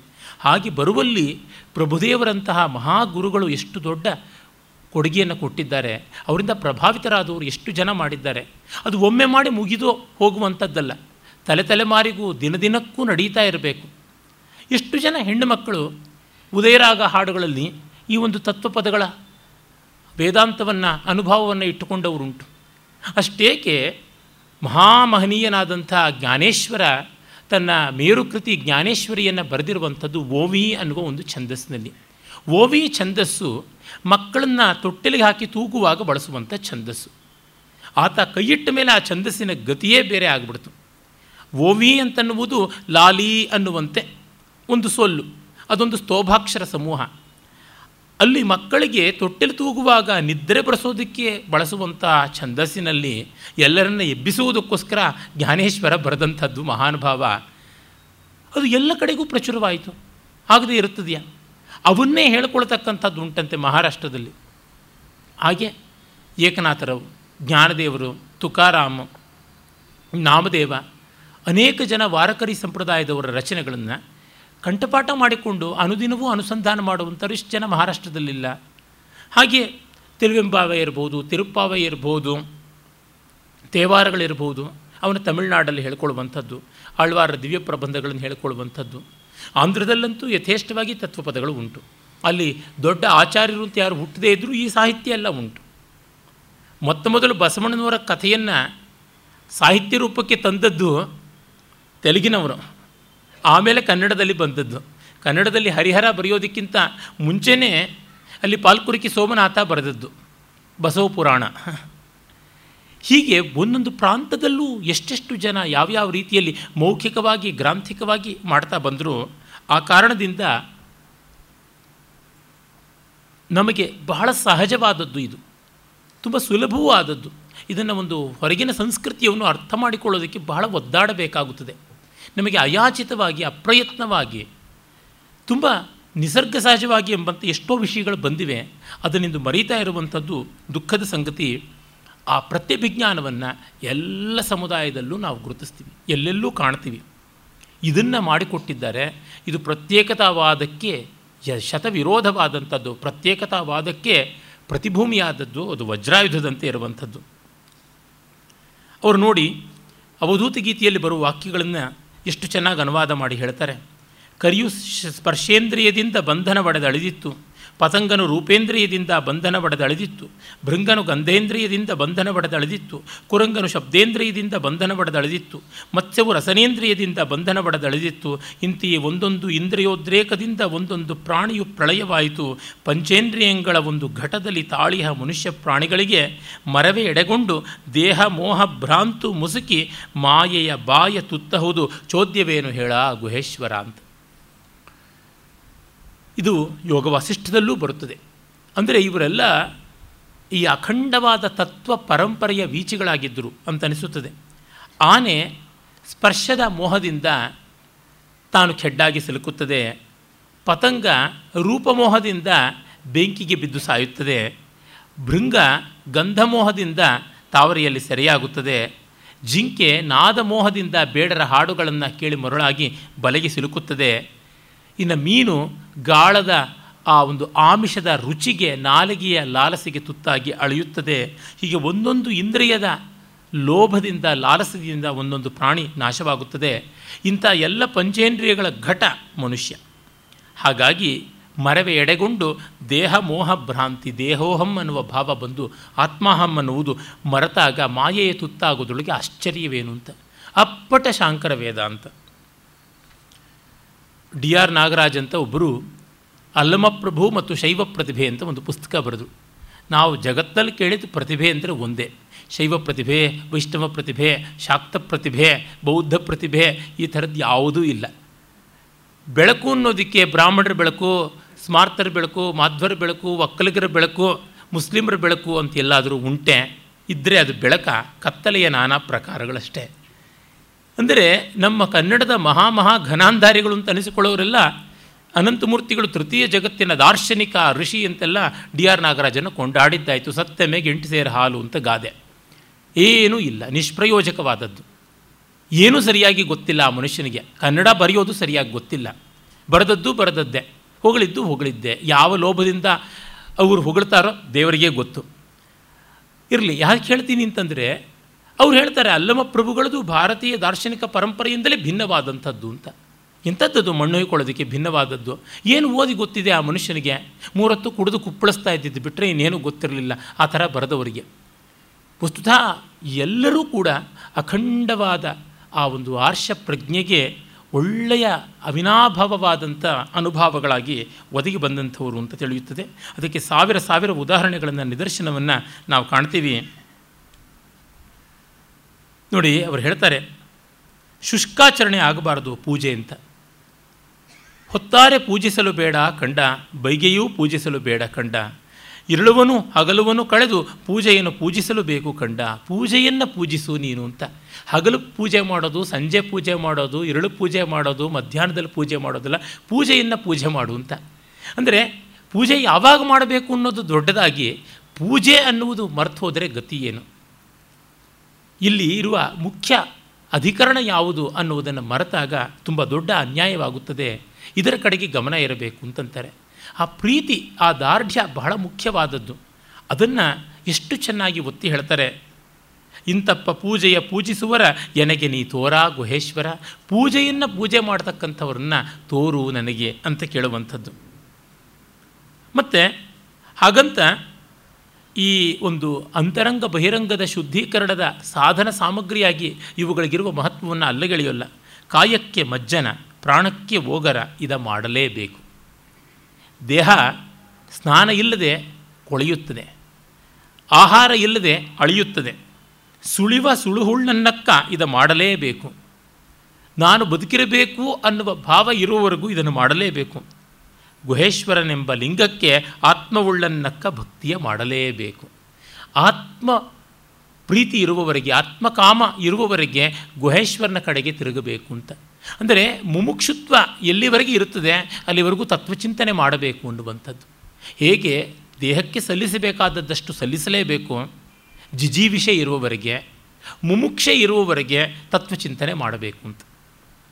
ಅಂದರೆ ಇವೆಲ್ಲವೂ ಕೂಡ ಅಪ್ಪಟ ಅಪ್ಪಟ ವೇದಾಂತದ ಮನೋಹರವಾದ ದೃಷ್ಟಿಗಳಲ್ಲದೆ ಇನ್ಯಾವುದೂ ಅಲ್ಲ. ಅವರು ಹೇಳ್ತಾರೆ, ಅನ್ನವ ನಿಕ್ಕಿ ನನ್ನಿಯ ನುಡಿದು ಅರವಟ್ಟಿಗೆ ನಿಕ್ಕಿ ಕೆರೆಯ ಕಟ್ಟಿಸಿದಡೆ ಮರಣದಿಂದ ಮೇಲೆ ಸ್ವರ್ಗ ಉಂಟಲ್ಲದೆ ಶಿವನ ನಿಜವೂ ಸಾಧ್ಯವಾಗದು. ಗುಹೇಶ್ವರನ ನರಿಯದ ಶರಣಂಗೆ ಆವ ಫಲವೂ ಇಲ್ಲ. ಸತ್ಕರ್ಮಕ್ಕೆ ಫಲವೇ ಇಲ್ವಾ? ಪರಮಾರ್ಥದಲ್ಲಿ ಇಲ್ಲ. ಯಾಕೆಂದರೆ ನಾವು ಎಷ್ಟೋ ಬಾರಿ ನಾನು ಇಷ್ಟೆಲ್ಲ ಒಳ್ಳೇದು ಮಾಡಿದ್ದೀನಿ ನನಗೆ ಯಾಕೆ ಕೆಟ್ಟದ್ದಾಯಿತು? ಅಂತ ಕೇಳೋದುಂಟು. ಒಳ್ಳೆಯದರ dividend provident provident fund gratuity ಬಡ್ಡಿ, ಈ ಥರದ್ದು ಯಾವುದೂ ಇಲ್ಲ. ನನ್ನ ತೀಟೆಗೆ ನಾನು ಮಾಡಿದೆ ಅಷ್ಟೇ. ತನ್ಮೂಲಕವೇ ಚಿತ್ತಶುದ್ಧಿ. ಹಾಗಲ್ಲದೆ ಇದ್ದರೆ ಚಿತ್ತಶುದ್ಧಿ ಅಲ್ಲ ಅಂತ. ಇದನ್ನು ನಾವು ಒಂದು ರಿಯಾಯಿತಿಯಾಗಿ, ಅದು ಒಂದು ರೀತಿಯಾದ ಸನ್ನದ್ದಾಗಿ, ರಹದಾರಿಯಾಗಿ ತೆಗೆದುಕೊಳ್ಳೋದು ತಪ್ಪು. ಆ ಕಾರಣದಿಂದಲೇ ಅವರು ಹೇಳ್ತಾರೆ, ಇದು ಬಹಳ ಕಟುವಾಗಿ ತೋರುತ್ತದೆ. ಏನು ಒಳಿತಿಗೆ ಬೆಲೆಯೇ ಇಲ್ಲವಾ ಅಂತ. ಸಿದ್ದರಾಮನ ಜೊತೆಗೆ ಅದೊಂದು ಸಂದರ್ಭ ಬರ್ತದೆ. ನಿನ್ನೆ ನಾನು ಹೇಳಿದನಲ್ಲ, ಕಲ್ಲ ಮನೆಯ ಮಾಡಿ, ಕಲ್ಲ ದೇವರ ಮಾಡಿ, ಆ ಕಲ್ಲ, ಆ ಕಲ್ಲು ಕಲ್ಲು ಮೇಲೆ ಕಡೆದಡೆ ದೇವರೆತ್ತ ಹೋದರೋ, ಲಿಂಗ ಪ್ರತಿಷ್ಠೆಯ ಮಾಡಿದವಂಗೆ ನಾಯಕ ನರಕ, ಗುಹೇಶ್ವರ ಅಂತಾರೆ. ಕಲ್ಲ ಮನೆಯ ಮಾಡಿ, ದೇವಸ್ಥಾನವನ್ನು ಮಾಡಿ, ಕಲ್ಲ ದೇವರ ಮಾಡಿ, ಮೂಲ ಪ್ರತಿಷ್ಠೆ ಮಾಡಿ, ಆ ಕಲ್ಲು ಕಲ್ಲ ಮೇಲೆ ಕೆಡದಡೆ, ಕಲ್ಲಿನ ಪೀಠದ ಮೇಲೆ ಮತ್ತೊಂದು ಕಲ್ಲಿಟ್ಟರೆ ದೇವರೆಲ್ಲೂ ಹೋದರು ಅಂತ. ಲಿಂಗ ಪ್ರತಿಷ್ಠೆಯನ್ನು ಈ ಥರ ಮಾಡಿದವನಿಗೆ ನಾಯಕ ನರಕ. ಕ್ಯಾಪಿಟಲ್ ಪನಿಷ್ಮೆಂಟ್ ಅಂತಾರಲ್ಲ, ಆ ರೀತಿ ಉತ್ತಮೋತ್ತಮ ಮಟ್ಟದ ನರಕ. ಅಲ್ಪಾಲ್ಪದ ನರಕವಲ್ಲ ಅಂತ ಹೇಳಿಬಿಟ್ಟು ಅಂತಾರೆ. ತೊರೆದು ಸತಿಸುತ ಮಾತೆ ಪಿತರುಗಳಲ್ಲಿ ಎರಕವನ್ನು ಯತಿಯಾಗಿ ಸುಖದಲ್ಲಿ ಕೆರೆಗಳ ಅರವೆ, ಬಾವಿ ದೇಗುಲಗಳನ್ನು ರಚಿಸಿದಳೆ ಅರಿಯಬಾರದು ಕಂಡ ಬಳಕಿನ್ನರಿವ ಪರ್ಯಂತಯ್ಯ ನಿಜವನ್ನು ಬರಿದೆ, ಬಣ್ಣಿಸಬೇಡವೈ ಗುರುರಾಯ. ತನುವೆಂಬ ಏರಿಗೆ, ಮನವೆಂಬ ಕಟ್ಟೆಯ ಮಾಡಿ, ಬಲಿದು ಷಡ್ವಿಧ ಭಕ್ತಿ ಎಂಬ ಸೋಪಾನದಿಂದ ಪರವಾನಂದ, ಪರಮಾನಂದವೆಂಬ ಜಲವ ತುಂಬಿ ಕೆರೆಯ ಕಟ್ಟಬಲ್ಲವರ ಆರನೂ ಕಾಣೆ, ನಾ ಕಟ್ಟಿದ ಕೆರೆ ಸ್ಥಿರವಾಯಿತು ಗುಹೇಶ್ವರ ನಿಮ್ಮಾಣೆ ಸಿದ್ದರಾಮನಿಗೆ ಹೇಳಿದ ಮಾತು, ಸುಮ್ಮನೆ ಕೆರೆ ಕಟ್ಟೋದು ಅಂತಲ್ಲ ತನುವೆಂಬ ಏರಿಗೆ ಮನವೆಂಬ ಕಟ್ಟೆಯನ್ನು ಮಾಡಬೇಕು. ದೇಹವನ್ನು ಮನಸ್ಸಿನಿಂದ ನಿಯಂತ್ರಣ ಮಾಡಬೇಕು. ಮತ್ತು ಷಡ್ವಿಧವಾದ ಭಕ್ತಿ ಭಕ್ತಿ ಅನೇಕ ವಿಧ. ನವವಿಧ ಅಂತ ನಾವು ಕೇಳಿದ್ದೀವಿ. ಶ್ರವಣ, ಪೂಜನ, ಅರ್ಚನಾ, ಪಾದಸೇವನ ಇತ್ಯಾದಿಯಾಗಿ ಉಂಟು. ಹಾಗಲ್ಲದೆ ಏಕಾದಶ ವಿಧವಾದ ಭಕ್ತಿ ಅಂತಲೂ ಉಂಟು. ಇಷ್ಟು ಹಂತಗಳನ್ನು ವಿಭಾಗಿಸಿ ಮಾಡಿಕೊಂಡವು. ಪರಮಾರ್ಥವಾಗಿ ಆರು ಅಂತಲೋ ಒಂಬತ್ತು ಅಂತಲೋ ಅಲ್ಲ. ಸಾಧಕಾನುಕೂಲಿಯಾಗಿ ಮಾಡಿಕೊಳ್ಳುವಂತಹ ಕಲ್ಪನೆಗಳು ಹಾಗಾಗಿ ಷಡ್ವಿಧ ಭಕ್ತಿ ಅಂತಂದಿದ್ದಾರೆ. ಪರಮಾನಂದವೆಂಬ ಜಲವ ತುಂಬಿ ಕೆರೆಯ ಕಟ್ಟಬಲ್ಲವರಾರನೂ ಕಾಣೆ ಅನ್ನುವಾಗ ಅವರಿಗೆ ಈ ಭೌತಿಕವಾದ ಸಾಮಗ್ರಿಗಳನ್ನು ಎಷ್ಟಕ್ಕೆ ಇಟ್ಟುಕೊಳ್ಬೇಕು, ಅಷ್ಟಕ್ಕೆ ಇಟ್ಟುಕೊಳ್ಬೇಕು ಅಂತ. ಒಮ್ಮೆ ಯಾರೋ ಅರವಿಂದರ ಹತ್ರ ಹೋಗಿ, ನಾನು I want to serve the society ಅಂತಂದ್ರಂತೆ. Serve god will be serving everybody ಅಂತಂದ್ರಂತೆ ಅವರು. ಅಂದರೆ ಸಮಾಜ ಸೇವೆ ಮಾಡ್ತೀನಿ ಅನ್ನೋದೊಂದು ಅಹಂಕಾರದ ಆಯಾಮ ಆಗಬಾರ್ದು ಅಂತ. ಸಮಾಜ ಸೇವೆ ತಪ್ಪು ಅಂತ ಹೇಳೋಲ್ಲ. ಈ ಕಾಲಕ್ಕೆ ಸಮಾಜ ಸೇವೆ ಎನ್ನುವುದು ಒಂದು ದೊಡ್ಡ ಮೌಲ್ಯವಾಗಿದೆ. ಆದರೆ ಸಮಾಜ ಸೇವೆಗೂ ಮೂಲಭೂತವಾಗಿ ಬೇಕಾಗಿರುವುದು ಸಮಾಜ ಅನ್ನುವುದು ಪೂಜನೀಯ ಅನ್ನುವ ಭಾವ. ಆ ಭಾವ ದೈವದಲ್ಲಿ ಇರುವಂಥದ್ದು. ಆ ಭಾವ ಅಧಿದೈವ ಮತ್ತು ಅಧ್ಯಾತ್ಮಗಳಲ್ಲಿ ಬರುವಂಥದ್ದು. ಆ ಕಾರಣದಿಂದ ಅವರು ಹೇಳ್ತಾ ಇದ್ದಾರೆ, ಇವುಗಳನ್ನು ಮಾಡಿ ಭೂತವಾಗಿ, ಸ್ಥೂಲವಾಗಿ ಬಾಕಿವಾಗಿ ತೋರುವ ಕಾರಣ ಇದು ದೊಡ್ಡದು ಅಂತ ಅನಿಸಿ ಅಹಂಕಾರವನ್ನು ಹೆಚ್ಚು ಮಾಡಿಕೊಳ್ಳಬೇಡಿ ಅಂತ. ಒಂದು ಕಾಲದಲ್ಲಿ ದೈವಭಕ್ತಿ ಎಂದರೆ ಆ ಮನುಷ್ಯನಿಗೆ ಜಗತ್ತಿನಲ್ಲಿ ಗೌರವ ಬರ್ತಾ ಇತ್ತು. ಈಗೊಂದು ಕಾಲದಲ್ಲಿ ದೈವಭಕ್ತ ಅಂತಂದರೆ ಸಂದೇಹ ಪಡುವಂಥ ಅವಮಾನಕ್ಕೆ ತುತ್ತಾಗುವ ಸಂಬಂಧ ಉಂಟು. ಆದರೆ ತನ್ನಂತೆ ನಾಸ್ತಿಕ್ಯವೋ ಆಸ್ತಿಕ್ಯವೋ ಪ್ರಶಂಸನೀಯವೋ ಅಲ್ಲ, ನಿಂದನೀಯವೋ ಅಲ್ಲ. ಅವನು ಯಾವ ರೀತಿಯಲ್ಲಿ ಅದನ್ನು ಕಂಡುಕೊಂಡಿದ್ದಾನೆ ಅನ್ನುವುದು ಬಹಳ ಮುಖ್ಯ. ಅದನ್ನು ಅಲ್ಲಮ ಪ್ರಭುಗಳು ಮತ್ತೆ ಮತ್ತೆ ಹೇಳ್ತಾರೆ. ಹಾಗಾಗಿ ಅವರು ಹೇಳ್ತಾರೆ, ಕೆರೆ ದೇಗುಲಂಗಳೆಲ್ಲವೂ ಹಿಂದಣ ಅಡಿವಜ್ಜೆಗೆ ಒಳಗು, ಕರ್ಮಕಾಂಡ ಯೋಗಂಗಳೆಲ್ಲವೂ ಭವದ ತೆಕ್ಕೆಗೆ ಒಳಗು. ಇವು ತಪ್ಪಲ್ಲ. ಆದರೆ ಪುನರಾವೃತ್ತಿ ಇರುತ್ತದೆ. ಶುಕ್ಲಕೃಷ್ಟೇ ಗತಿಹ್ಯೇತೆ ಜಗತಃ ಶಾಶ್ವತಿ ಮತೆ ಏಕಯಾ ಯಾತ್ಯನಾವೃತ್ತಿಂ ಅನ್ಯಯಾ ವರ್ತತೆ ಪುನಃ ಅಂತ ಗೀತೆಯಲ್ಲಿ ಈ ಅರ್ಚಿರಾದಿ ಮಾರ್ಗಗಳಿಂದ ಬರುವ ಕ್ರಮಮುಕ್ತಿ, ಅದು ಕೃಷ್ಣ ಮಾರ್ಗ ಅಥವಾ ಅದನ್ನು ಬಂದು ದಕ್ಷಿಣಾಯನ ಅಂತ. ಇನ್ನು ಕೇವಲ ಆತ್ಮೋಪಾಸನೆಯಿಂದ ಬರುವಂಥದ್ದು ಅದು ಉತ್ತರಾಯಣ ಮಾರ್ಗ, ಅದನ್ನು ಬಂದು ಸದ್ಯೋಮುಕ್ತಿ ಅಂತ. ಮೊದಲನೇದನ್ನು ಮಾರ್ಗ ಅಂತ ಎರಡನೇದನ್ನು ಸೂರ್ಯ ಮಾರ್ಗ ಅಂತ ಕರೆದಿದ್ದಾರೆ. ಅದು ಮತ್ತೆ ಚಾಂದೋಗ್ಯಾದಿ ಉಪನಿಷತ್ತುಗಳಲ್ಲಿ ಬರುವಂಥದ್ದೇ ಆದದ್ದು. ಕರ್ಮಕರ್ಮಗಳ ವಿಚಾರ ಹೇಗೆ? ಅದನ್ನು ಅವರು ಹೇಳ್ತಾರೆ. ಚಿನ್ನವ ನೊರೆಯಬಹುದಲ್ಲದೆ ಬಣ್ಣವ ನೊರೆಯಬಹುದೇ, ಹೂವ ಮುಡಿಯಬಹುದಲ್ಲದೆ ಗಂಧವ ಮುಡಿಯಬಹುದೇ, ಕರ್ಮವ ಮಾಡಬಹುದಲ್ಲದೆ ವಸ್ತುವನ್ನರಿಯಬಹುದೇ ಗುಹೇಶ್ವರ ನೆನಬಹುದಲ್ಲದೆ ಲಿಂಗವು ತಾನಾಗಬಲ್ಲುದೇ ಸಿದ್ದರಾಮಯ್ಯ ಅಂತ ಕೇಳ್ತಾರೆ. ಕರ್ಮ ಮಾಡೋಕ್ಕೆ ಇರೋದು. ಅರಿಯೋದಿಕ್ಕಲ್ಲ. ಹೀಗಾಗಿ ಅರಿವು ಅನ್ನುವುದು ಕರ್ಮಕ್ಕೆ ಅತೀತ. ಆದರೆ ಅರಿವಿಗೆ ಬೇಕಾಗಿರುವ ಪೂರ್ವ ಸಿದ್ಧತೆಯನ್ನು ತಂದುಕೊಡುವಷ್ಟರೊಟ್ಟಿಗೆ ಕರ್ಮಕ್ಕೆ ಅವಕಾಶ ಉಂಟು. ಕುರುಹ ಬಿಡಿದು ಕೂಡುವ ನಿರವಯವ ಉಂಟೇ ಜಗದೊಳಗೆ. ನಷ್ಟವ ಕೈಯಲ್ಲಿ ಹಿಡಿದು ದೃಷ್ಟವ ಕಂಡನೆಂದೊಡೆ. ಅಂದರೆ ಕುರುಹವಿಡಿದು ಕೂಡುವ ನಿರವಯವ ಉಂಟೇ ಜಗದೊಳಗೆ. ಇದು ಸಿದ್ದರಾಮಯ್ಯನಿಗೆ ಬಂದಂಥ ಪ್ರಶ್ನೆ. ಸಿದ್ದರಾಮನಿಗೆ. ಕುರುಹವಿಡಿದು ಅಂದರೆ ಒಂದು ಗುರುತನ್ನು ಇಟ್ಟುಕೊಂಡು ನಿರವಯವನ್ನು ಕಾಣುವ ಬಗೆ ಹೇಗೆ, ನಷ್ಟವನ್ನು ಕೈನಲ್ಲಿಟ್ಟುಕೊಂಡು ಅಂದರೆ ನಾಶವಾಗುವಂಥದ್ದನ್ನು ಇಟ್ಟುಕೊಂಡು ದೃಷ್ಟವನ್ನು, ಅಜರಾಮರವನ್ನು, ಶಾಶ್ವತವನ್ನು ಕಾಣ್ತೀವಿ ಅಂತಂದರೆ ಹೇಗೆ ಅಂತ. ಇದು ಎಲ್ಲರಿಗೂ ದೊಡ್ಡ ಪ್ರಶ್ನೆ ಬರುತ್ತದೆ. ಶಂಕರ ಭಗವತ್ಪಾದರು ಭಾಷ್ಯದಲ್ಲಿ ಒಂದು ಕಡೆ ಹೇಳ್ತಾರೆ, ಮಿಥ್ಯಾಭೂತವಾದ ಶಾಸ್ತ್ರ ಪರಮಾರ್ಥಭೂತವಾದ ಬ್ರಹ್ಮವನ್ನು ಹೇಗೆ ತಂದು ಕೊಟ್ಟೀತು ಅಂತ. ಅದೇ ಇಲ್ಲಿ ಹೇಳ್ತಾ ಇರುವುದು ಅದಕ್ಕೆ ಅವರು ಹೇಳ್ತಾರೆ, ಗುಹೇಶ್ವರ ಲಿಂಗದಲ್ಲಿ ನಿಜವ ನೈದೇಹನೆಂದಡೆ ಕುರುಹು ಹಿಡಿದು ಕುರುಹು ಗೆಡಬೇಕು ನೋಡ ಸಿದ್ದರಾಮಯ್ಯ. ಕುರುಹನ್ನೇ ಹಿಡಿದು ಕುರುಹನ್ನು ಕೆಡವಬೇಕು ಅಂತ. ಅದೇ, ಈ ವೇದದ, ವೇದಾಂತದ ಸ್ವಾರಸ್ಯ ಇರುವುದು ಅತ್ತರ ವೇದ ಅವೇದಾಹ ಅಂತ ಆಗುವಂಥದ್ದೊಳಗೆ ಆಮೇಲೆ ಅವುಗಳು ನಿಷ್ಪ್ರಯೋಜಕ ಅಂತ ಗೊತ್ತಾಗುವಂತೆ ಮಾಡಿಕೊಳ್ಳಬೇಕು. ಶಾಸ್ತ್ರ ಅನ್ನುವುದು ಜ್ಞಾಪಕ, ಕಾರಕವಲ್ಲ. ಶಾಸ್ತ್ರಂ ಕೇವಲಂ ಜ್ಞಾಪಕಂ ನತುಕಾರಕಮಿತಿ ಸ್ಥಿತಿ ಅಂತ ಬೃಹದಾರಣ್ಯಕ ಭಾಷ್ಯದಲ್ಲಿ ಶಂಕರರು ಹೇಳ್ತಾರೆ. ಅದು ಒಂದು ಸಂಕೇತ ಮಾತ್ರ. ಅದರಿಂದ ಇದನ್ನು ಪಡೆಯಬೇಕು. ಅದು ಸಾಧ್ಯವೇ ಆಗುವಂಥದ್ದು. ಯಾಕೆಂದರೆ ನಮಗೆ ಗೊತ್ತಿದೆ, ಇಂಗ್ಲೆಂಡಿಗೆ ಎಂದೂ ಹೋಗದೇ ಇದ್ದಂಥ ಪುಸ್ತಕ ಇಂಗ್ಲೆಂಡಿನ ವಿವರಗಳನ್ನು ಕೊಡುವುದರೊಳಗೆ ತಪ್ಪು ಮಾಡದೇ ಇರಬಹುದು. ಅದನ್ನು ಓದಿದ ಮೇಲೆ ನಾವು ಇಂಗ್ಲೆಂಡಿಗೆ ಹೋದರೆ ಪ್ರಯೋಜನ. ಓದಿ ಇಲ್ಲೇ ಇದ್ದರೆ ಲಂಡನ್ ಸಿಟಿ ಮ್ಯಾಪ್ ಅಂತ ನಾವು ಬೆಂಗಳೂರಿನಲ್ಲಿ ಎಷ್ಟು ನೋಡಿ ನೆಕ್ಕಿದ್ರೂ ಕೂಡ ಟ್ರಫಲ್ಗಾರ್ ಸ್ಕ್ವೇರು ಕಾಣೋದಿಲ್ಲ. ನಮಗೆ ಬಕಿಂಗ್ ಹ್ಯಾಮ್ ಪ್ಯಾಲೇಸು ಕಾಣೋದಿಲ್ಲ, ಯಾವುದೂ ಕಾಣೋದಿಲ್ಲ. ಈ ಅರ್ಥದಲ್ಲಿ ಹೇಳ್ತಾರೆ, ಕುರುಹ ಬಿಡಿದು ಕುರುಹುಗೆಡಬೇಕು ನಮ್ಮ ಭಾರತೀಯ ದಾರ್ಶನಿಕ ಪರಂಪರೆ transcending the text not tampering it ಗ್ರಂಥವನ್ನು ಪ್ರಕ್ಷೇಪಗಳಿಂದ, ಅವಕ್ಷೇಪಗಳಿಂದ, ಉದ್ವಾಪ, ಆವಾಪಗಳಿಂದ ನಾಶ ಮಾಡುವುದಾಗಲಿ ಅದಕ್ಕೆ ಗರ್ಭದಾಸರಂತೆ, ಕುಂಭದಾಸಿಯರಂತೆ ತೆತ್ತುಕೊಂಡು ಅದನ್ನು ಎಲ್ಲರ ಮೇಲೆ ಹೇರುವ ಸೆಮಿಟಿಕ್ ಮತಗಳು ಇಸ್ಲಾಂ, ಕ್ರೈಸ್ತ ಮೊದಲಾದವು ಆ ರೀತಿಯಾದದ್ದು ಅಲ್ಲ.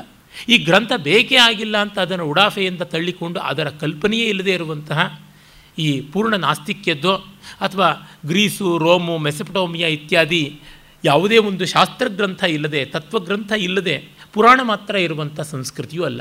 ನಮ್ಮದು ಇದ್ದು ಮೀರಬೇಕು ಅನ್ನುವಂಥದ್ದು. ಅದಕ್ಕೆ ಅನುಗುಣವಾಗಿ ಇರುವಂಥದ್ದು ಅಲ್ಲಮ ಪ್ರಭುಗಳ ದಾರಿ ಅಂತ ಗೊತ್ತಾಗುತ್ತದೆ. ಆಗ ಅವರು ಆ ಒಂದು ಅತೀತ ಸ್ಥಿತಿಗಾಗಿ ಈ ಒಂದು ವ್ಯವಸ್ಥೆಗಳನ್ನೆಲ್ಲ ದಾಟುವ ಕೆಲಸವನ್ನು ಮಾಡುವುದು ಹೇಗೆ ಅಂತ ತೋರ್ಪಡಿಸ್ತಾರೆ.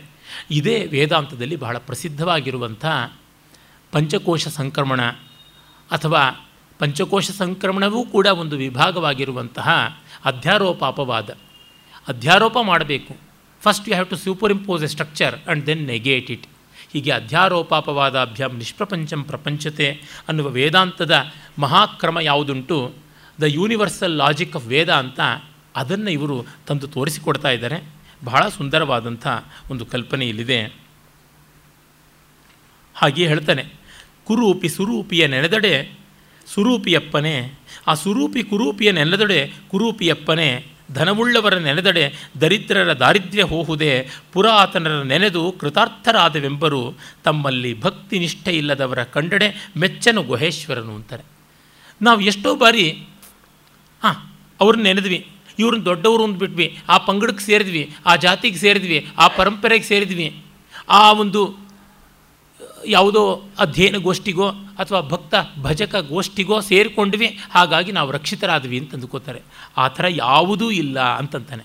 ಅಂದರೆ ನಾವು ಮೊದಲು ನಮ್ಮನ್ನು ನಮ್ಮ ದೇಹದ ಜೊತೆಗೆ ಗುರುತಿಸಿಕೊಂಡದ್ದೇ ಮೊತ್ತ ಮೊದಲ ಎಡವಟ್ಟು ಅದರ ಜೊತೆಗೆ ಇನ್ನು ಬೇರೆ ಬೇರೆ ಸಂಘಗಳ ಜೊತೆಗೆ, ಸಂಸ್ಥೆಗಳ ಜೊತೆಗೆ, ಸಮೂಹಗಳ ಜೊತೆಗೆ ಗುರುತಿಸಿಕೊಂಡ್ರೆ ಮತ್ತಷ್ಟು ಇನ್ನಷ್ಟು ಗೋಜಲು ಗೋಜಲಾಗಿ ಗಂಟು ಗಂಟಾಗಿ ಹೋಗುತ್ತದೆ.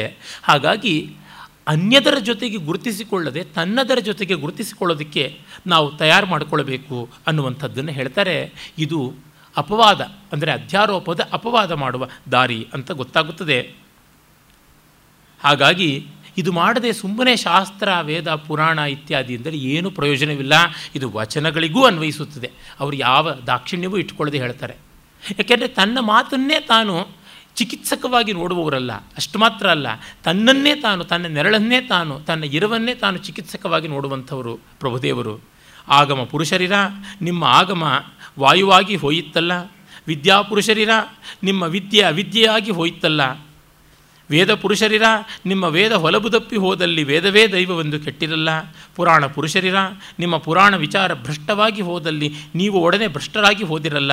ಶಾಸ್ತ್ರ ಪುರುಷರಿರ ನಿಮ್ಮ ಶಾಸ್ತ್ರ ಮಹಾಪಥ ಹೊನಲಲ್ಲಿ ಹೋದಲ್ಲಿ ಭಕ್ತ ದೇಹಿಕ ದೇವನೆಂದರಿಯದೆ ಕೆಟ್ಟಿರಲ್ಲ? ಯತ್ರ ಶಿವಸ್ತತ್ರ ಮಾಹೇಶ್ವರನೆಂದು ಹೇಳಿತ್ತು ಮುನ್ನ. ಅಂತೂ ಭಕ್ತ ನಿತ್ಯ ಸತ್ಯ ಸನ್ನಿಹಿತ ಗುಹೇಶ್ವರ ನಿಮ್ಮ ಶರಣ ಅಂತ. ಏನಾಗುತ್ತದೆ? ನಮ್ಮ ಇನ್ಸೆಕ್ಯೂರಿಟಿ ನಮ್ಮ ಈ ಅಭದ್ರತೆಯ ಭಾವ ಯಾವ್ಯಾವುದರ ಜೊತೆಗೂ ನಮ್ಮನ್ನು ಗಂಟು ಬೀಳುವಂತೆ ಮಾಡುತ್ತದೆ. ಹಾಂ ಅದರ ಜೊತೆಗೆ ನಾವು ಗುರುತಿಸಿಕೊಂಡ್ರೆ ನಮಗೆ ಬಹುಕಾಲ ಅಸ್ತಿತ್ವ ಉಂಟು ಅಂತ. ಅದು ಸುಳ್ಳಾದರೆ ಗತಿ ಏನು? ಅದು ಮುಳುಗಿದರೆ ಗತಿ ಏನು? ಈ ರೀತಿಯಾದಂಥ ಪ್ರಶ್ನೆ. ಉಂಟಲ್ಲ ನಮ್ಮಲ್ಲಿ, ಯಾರ ಆಯುಷ್ಯ ಎಷ್ಟು ಅಂತ ಹೇಳೋದಕ್ಕೆ, ಬಹಳ ದೀರ್ಘಾಯು ಅಂತಂದರೆ ಮಾರ್ಕಂಡೇಯ ಚಿರಂಜೀವಿ, ಸಾಕ್ಷಾತ್ ಮೃತ್ಯುಂಜಯನಾದ ಮಹಾದೇವನೇ ಆತನಿಗೆ ಅನುಗ್ರಹ ಮಾಡ್ದ ಅಂತ. ಅರೆ ಮಾರ್ಕಂಡೇಯನಿಗೂ ಒಂದು ಆಯುರ್ಮಾನ ಉಂಟು. ಅದು ಏನು ಅಂತಂದರೆ, ಮಾರ್ಕಂಡೇಯ ತೀರಿಕೊಳ್ಳಬೇಕು ಅಂತಂದರೆ ರೋಮಶ ಮಹರ್ಷಿಯ ಒಂದು ರೋಮ ಉದರಬೇಕು. ರೋಮಶ ಮಹರ್ಷಿಗೆ ಮೈಯೆಲ್ಲ ರೋಮ. ಆ ರೋಮವೆಲ್ಲ ಉದುರಿದಾಗ ಆತ ತೀರಿಕೊಳ್ಳೋದು. ಸರಿ, ಇನ್ನು ಅಷ್ಟಾವಕ್ರ ಮಹರ್ಷಿ ಇದ್ದಾರೆ. ಅಷ್ಟಾವಕ್ರ ಮಹರ್ಷಿಯ ಎಂಟು ಅಂಗಗಳು ವಿಕಲವಾಗಿವೆ. ಆ ಥರ ಒಂದೊಂದು ಅಂಗವು ನೆಟ್ಟಗಾದಾಗ ಆತನಿಗೆ ಸಾವು. ಒಂದಂಗ ನೆಟ್ಟಾಗೋಗೋದಕ್ಕೆ ಒಬ್ಬ ರೋಮಶ ಸಾಯಬೇಕು. ಇನ್ನು ಈ ತರಹ ಅಷ್ಟಾವಕ್ರ ಮಹರ್ಷಿಗಳು ಎಂಟು ಜನ ತೀರಿಕೊಂಡಾಗ ಗಾನಬಂಧು ಅನ್ನುವಂಥ ಒಂದು ಗೂಬೆ ಅಳಿಯುತ್ತದೆ. ಆ ಗಾನಬಂಧುವಿನಂಥ ಹದಿನಾರು ಗಾನಬಂಧುಗಳು ಅಳಿದಾಗ ನಾಡೀಜಂಘ ಅಂತನ್ನುವಂತಹ ಒಂದು ಕೊಕ್ಕರೆ ಅಳೆಯುತ್ತದೆ. ಆ ಕೊಕ್ಕರೆಯಂಥ ಅರವತ್ನಾಲ್ಕು ಕೊಕ್ಕರೆಗಳು ನಾಡಿ ಜಂಘ ಅಳೆದಾಗ ಒಂದು ಆಕೂಪಾರ ಅನ್ನುವ ಆಮೆ ಅಳೆಯುತ್ತದೆ. ಇಷ್ಟು ದೀರ್ಘಾಯುಷ್ಯ ಆಮೆಗೆ ಅಂತ. ನಾವು ಒಂದನ್ನು ಇನ್ನೊಂದರ ಜೊತೆಗೆ ಅಳತೆ ಮಾಡಿಕೊಂಡು ಐಡೆಂಟಿಫೈ ಮಾಡ್ಕೊಂಡು ಹೋಗ್ತೀವಿ. ಆದರೆ ಆಕುಪಾರಕ್ಕೂ ಒಂದು ಆಯುಷ್ಯ ಇದೆ. ಅದು ನಮಗೆ ಗೊತ್ತಾಗುತ್ತದೆ. ನಮ್ಮ ಅಲ್ಪಕಾಲ ಪ್ರಮಾಣದಲ್ಲಿ ಅವುಗಳಿಗೆ ಶಾಶ್ವತತೆ ಇದ್ದೇ ಇದೆ. ಆದರೆ ಪರಮಾರ್ಥದಲ್ಲಿ ಇಲ್ಲವಲ್ಲ. ಆ ಕಾರಣ ಹೇಳ್ತಾರೆ, ನಾವು ಮತ್ತೊಂದನ್ನು ಅನ್ಯಾಶ್ರಿತವಾಗಿ ಮಾಡಬಾರದು. ಸ್ವಾಶ್ರಿತವಾಗಿರಬೇಕು. ಮನುವಿನ ಮಾತು ಸಾರ್ವತ್ರಿಕ ಸತ್ಯ. ಸರ್ವಂ ಪರವಶಂ ದುಃಖಂ ಸರ್ವಮಾತ್ಮವಶಂ ಸುಖಂ, ಏತದ್ವಿದ್ಯಾತ್ ಸಮ ಸರ್ವಂ ಪರವಶಂ ದುಃಖಂ, ಸರ್ವಮಾತ್ಮವಶಂ ಸುಖಂ, ಏತದ್ವಿದ್ಯಾತ್ ಸಮಾಸೇನ ಲಕ್ಷಣಂ ಸುಖ ದುಃಖಯೋ ಯಾವುದು ಪರಾಧೀನವೋ ಅದು ದುಃಖ, ಯಾವುದು ಸ್ವಾಧೀನವೋ ಅದು ಸುಖ ಅಂತ. ಅದರಿಂದ ನಾವು ಬೇರೆ ಬೇರೆ ಹೀರೋಗಳ ಮೇಲೆ ನಚ್ಚೋದಿಕ್ಕೆ ಹೋಗಬಾರ್ದು. ಶ್ರೀಶಾಂತನನ್ನು ಕ್ರಿಕೆಟ್ ಮ್ಯಾಚ್ನ ಹೀರೋ ಅಂತ ಅಂದುಕೊಂಡವರಿಗೆ ಎಷ್ಟು ಲಘುವಾದ ಹೃದಯಾಘಾತ ಆಗಿರುತ್ತದೆಯೋ ಈ ಕೆಲವು ದಿವಸಗಳಲ್ಲಿ. ಆ ರೀತಿಯಾಗಿ ನಾವು ಯಾರನ್ನೋ ದೊಡ್ಡವರು ಅಂತ ನೆಚ್ಚಿಕೊಂಡು ಬಿಡ್ತೀವಿ ಹಾಗೆಂತ ಎಲ್ಲರನ್ನೂ ಗುಮಾನಿ ಪಡಬೇಕೇ? ಅದೂ ಅಲ್ಲ. ಎಷ್ಟು ತೋರಿಸಬೇಕೋ, ಪ್ರೀತಿ ಅಷ್ಟು ತೋರಿಸಬೇಕು. ಆದರೆ ಮಾರಿ ಹೋಗಬಾರ್ದು. ಡಿ ವಿ ಜಿಯವರು ಕಗ್ಗದಲ್ಲಿ ಹೇಳ್ತಾರಲ್ಲ, ಹೃದಯ ಜಾರಿ ಹೋಗದೇ ಇದ್ದರೆ, ಸೌಂದರ್ಯ ಇದ್ದಲ್ಲಿ ಕಣ್ಣು ನೋಡಿದರೆ ಏನೂ ತಪ್ಪಿಲ್ಲ ಅಂತ. ಆ ರೀತಿಯಲ್ಲಿ ಇರಬೇಕು. ಅದನ್ನು ಅವರು ಹೇಳ್ತಾ ಇದ್ದಾರೆ, ಬಾಹ್ಯವಾದ ಪ್ರಮಾಣಗಳು ಎಲ್ಲ ಕೂಡ ಅಪ್ರಮಾಣಗಳೇ ಆಗುತ್ತವೆ. ಯಾವುದು ಆಂತರಿಕ ಪ್ರಮಾಣವೋ ಅದು ನಿಲ್ಲುವಂಥದ್ದು. ಅದರಿಂದಲೇ ವೇದ ಅಂತ ಎಲ್ಲ ವಿಧವಾದ ನೈಯಾಯಿಕ ಪ್ರಮಾಣಗಳು ಯಾವುದುಂಟು? ಪ್ರತ್ಯಕ್ಷ ಅನುಮಾನ, ಉಪಮಾನ, ಆಪ್ತವಾಕ್ಯ, ಮೀಮಾಂಸಕರು ಹೇಳುವಂಥ ಅನುಪಲಬ್ಧಿ, ಅರ್ಥಾಪತ್ತಿ ಇತ್ಯಾದಿಗಳು ಇವೆಲ್ಲವನ್ನೂ ಕೂಡ ಮೀರಿ ಸ್ವತಃ ಪ್ರಾಮಾಣ್ಯ ಉಂಟು. ನಾನಿದ್ದೀನಿ ಅನ್ನೋದಕ್ಕೆ ನಾನೇ ಪ್ರಮಾಣ. ಇನ್ಯಾರೂ ಅಲ್ಲ. ನಮ್ಮ ಸರ್ಕಾರದ ದಾಖಲೆಗಳು ಒಪ್ಪೋದಿಲ್ಲ. ಅದಕ್ಕೆ ಒಂದು ಅಸ್ತಿತ್ವದ ಸರ್ಟಿಫಿಕೇಟ್ ತರಬೇಕು ಅಂತಾರೆ. ಆದರೆ ಈ ಸರ್ಕಾರಗಳು ಉರುಳೋಗ್ತಾ ಇರ್ತವೆ. ದೇಶ ದೇಶಗಳು ಬದಲಾಗ್ತಾ ಇರ್ತವೆ. ಇದು ಹಾಗಲ್ಲ. ಆಮೇಲೆ ಅವರು ಬಹಳ ಚೆನ್ನಾಗಿ ಈ ಒಂದು ಭಾವುಕ ಭಕ್ತಿಯ ಮುಗ್ಧತೆಯನ್ನು ಆಕ್ಷೇಪ ಮಾಡ್ತಾರೆ.